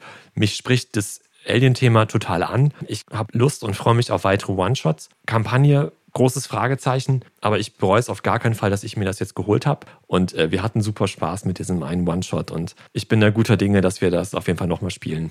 Aber höchstwahrscheinlich nicht als Kampagne. Damit kann ich ganz gut leben. Ja, und damit kann, glaube ich, auch äh, unsere Folge ganz gut leben, weil ich denke, mit unserem Fazit haben wir dann einen ganz guten Abschluss gefunden das war das Alien-Rollenspiel in vielen Facetten, nicht in allen, aber wir wollten ja auch nicht alles spoilern. Äh, sonst gibt es ja keinen Grund mehr, das zu kaufen. Wir sagen an dieser Stelle äh, Danke fürs Zuhören und äh, hoffen, dass ihr, wenn euch das Alien-Rollenspiel auch nicht direkt jetzt äh, zum Kaufen sofort lockt, dass ihr es äh, trotzdem äh, vielleicht euch mal notiert für dunkle, dunkle Tage, an denen ihr Bock auf Wel äh, Weltraumhorror habt. Und äh, ja. Ach, was mir gerade noch einfällt, wir haben jetzt ein paar Mal gesagt, mal gucken, was noch kommt und mit Disney und so. Äh, Im Dezember wurde ja noch angekündigt, dass tatsächlich auf jeden Fall eine Serie kommen wird. Oh ja, stimmt. Sogar mit Ridley Scott noch irgendwie äh, als Produzent mit dabei und so ein bisschen orientiert so an den, ja, was heißt Motiven, ne? aber so ein bisschen so an dem ersten und zweiten Alien-Film zumindest. Ja. Und der Showrunner ist, glaube ich, der, der Fargo gemacht hat. Irgendwie so war das. Also es bleibt spannend. Das habe ich auch gelesen. Ich habe die Fargo-Serie tatsächlich auch nur stückchenweise geguckt, aber das war schon angenehm strange. Ich bin moderat neugierig, was die draus machen, weil wenn die sich an den ersten zwei Filmen orientieren, dann ist das ja potenziell spannend, äh, weil ja, wir hatten ja bei unserem Roundup schon gesagt, äh, Prometheus und Covenant ist jetzt so nicht, nicht unbedingt unter der Top 10 Hitliste bei uns beiden. Ja, vielleicht schweigen die das auch tot, das finde ich gar nicht schlecht. Und ja, wer weiß. Also wir leben ja im goldenen Zeitalter der TV-Serien schon seit längerer Zeit. Vielleicht überrascht uns die Alien-Serie ja und ist wirklich richtig gut. Ja, ich meine, ne, du hast eben Mandalorian nochmal erwähnt. Hat man auch nicht mitgerechnet, genau. dass das jetzt irgendwie so ein Erfolg wird. Und das ein, oder dich und mich zumindest, also uns beide so richtig abgeholt hat. Ja. Und vielleicht steht uns da ja noch eine tolle Überraschung bevor. Ich würde mich freuen. Aber gut, nachdem wir eben schon zum Ende kommen wollten, glaube ich, kommen wir jetzt wirklich zum Ende. Aber diesmal wirklich. Alle Links zur Folge gibt es dann wieder in den Show Notes und in der App und auf unserer Internetseite www.plus1 auf podcast.de. Und wie immer freuen wir uns darüber, wenn ihr uns äh, Sternebewertungen oder Reviews bei Apple iTunes gebt oder auf welchen Portalen auch immer ihr unseren Podcast hört. Schreibt uns äh, gerne Kommentare und Fragen äh, und Kritik und Anregungen zu diesen Folgen. Könnt ihr auch auf unserer Webseite tun. Genau, oder wenn ihr eine Idee habt für irgendwas, was wir mal als Intermezzo machen könnten. Auf der Internetseite könnt ihr uns erreichen, bei Facebook und Instagram oder auch einfach per Mail. Moin at plus eins auf Podcast, steht auch alles in den Show Notes. Joa. Wir sind auch im Tanelon-Forum präsent, im Unterforum für Podcasts, wenn ihr da einen Account habt und uns erreichen wollt. Und äh, wie immer gilt, äh, erzählt allen Leuten von uns, die ihr kennt. Und äh, wir freuen uns nämlich immer über neue Hörer und auch über Rückmeldungen von Leuten, die noch nicht so aus der Szene kommen. Und bevor wir dann einpacken, was gibt's beim nächsten Mal? In unserer nächsten Folge wollen wir uns das Thema Gruppenvertrag und damit zusammen Session Zero mal etwas genauer angucken. Das ist äh, ein, wie wir finden, sehr wichtiges Thema, das gar nicht so oft diskutiert wird. Und ähm, ja, auch äh, wenn man äh, den Horror im Blick hat, ähm, ist das, glaube ich, etwas, was man sich mal genau überlegen sollte, wenn man dann eine neue Runde beginnt. Und ja, was man da vielleicht tun oder nicht tun sollte, das gibt es dann nächste Mal. Ja, spannendes Thema. Ja, wir sagen Tschüss, danke fürs Zuhören und ähm, ja, nicht zu lange in dunklen Korridoren rumlungern. Genau. Bis bald. Adieu. du musstest unbedingt dein Adieu noch Immer. Weißt du doch. Immer. Ja, bye bye.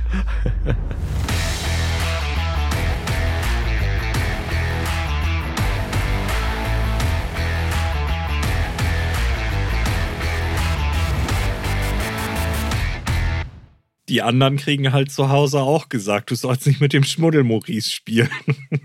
Genau, wenn ich dann in irgendwelchen Foren immer sage, ja cool, ich bin mit dabei, ja, alles klar. Und dann kriege ich so einen Link, dann klicke ich dann da drauf und dann sehen die mich und denken sie, ach so, scheiße, der ist das. Ja. Ja. Nee, sorry, die Runde ist schon voll. Ja. Ich denke immer eine Sekunde lang, ah, jetzt habe ich es, dann fange ich an zu sprechen und merke so, ah, nee, nee, warte, ich habe eine andere Idee. Du meinst, der Affe auf dem Dreirad, der bei dir oben im Kreis fährt, hat dann nochmal auf die Pauke gehauen. ja, und dann kippt um mit seinem Dreirad oder so. Und dann, Mutante klingt, finde ich, immer, weiß ich nicht, wie so ein Schimpfwort, das sich Genforscher gegenseitig Kopf hauen. Du Mutante. du, du, du Mutante, du. meine Mutter ist eine Nimm Mutante. das zurück. Richtig. genau. Nimm das zurück, sonst schmeiße ich hier mit Salpetersäure. Ja, ich weiß nicht, wer hat das geschrieben? Ich habe das geschrieben, das ist völliger Unsinn. Ich fange nochmal neu an. Ja, hast du wieder Bier getrunken, was im Oktober abgelaufen ist? Ja, ich glaube, ich hole mir auch gleich noch eins. Oh nein. Oh no, vor allem muss ich schon wieder zum Klo. Musst du jetzt schon wieder zum Ja, Klo? Jesus Christ, das geht überhaupt nicht. Oh, Bis gleich. Kerl macht mich wahnsinnig, ey. Das Spiel basiert auf der Mutant Year Zero Engine. Ähm, ich wollte gerade sagen, genau wie Mutant Year Zero, aber das klingt nach einem richtig guten Satz.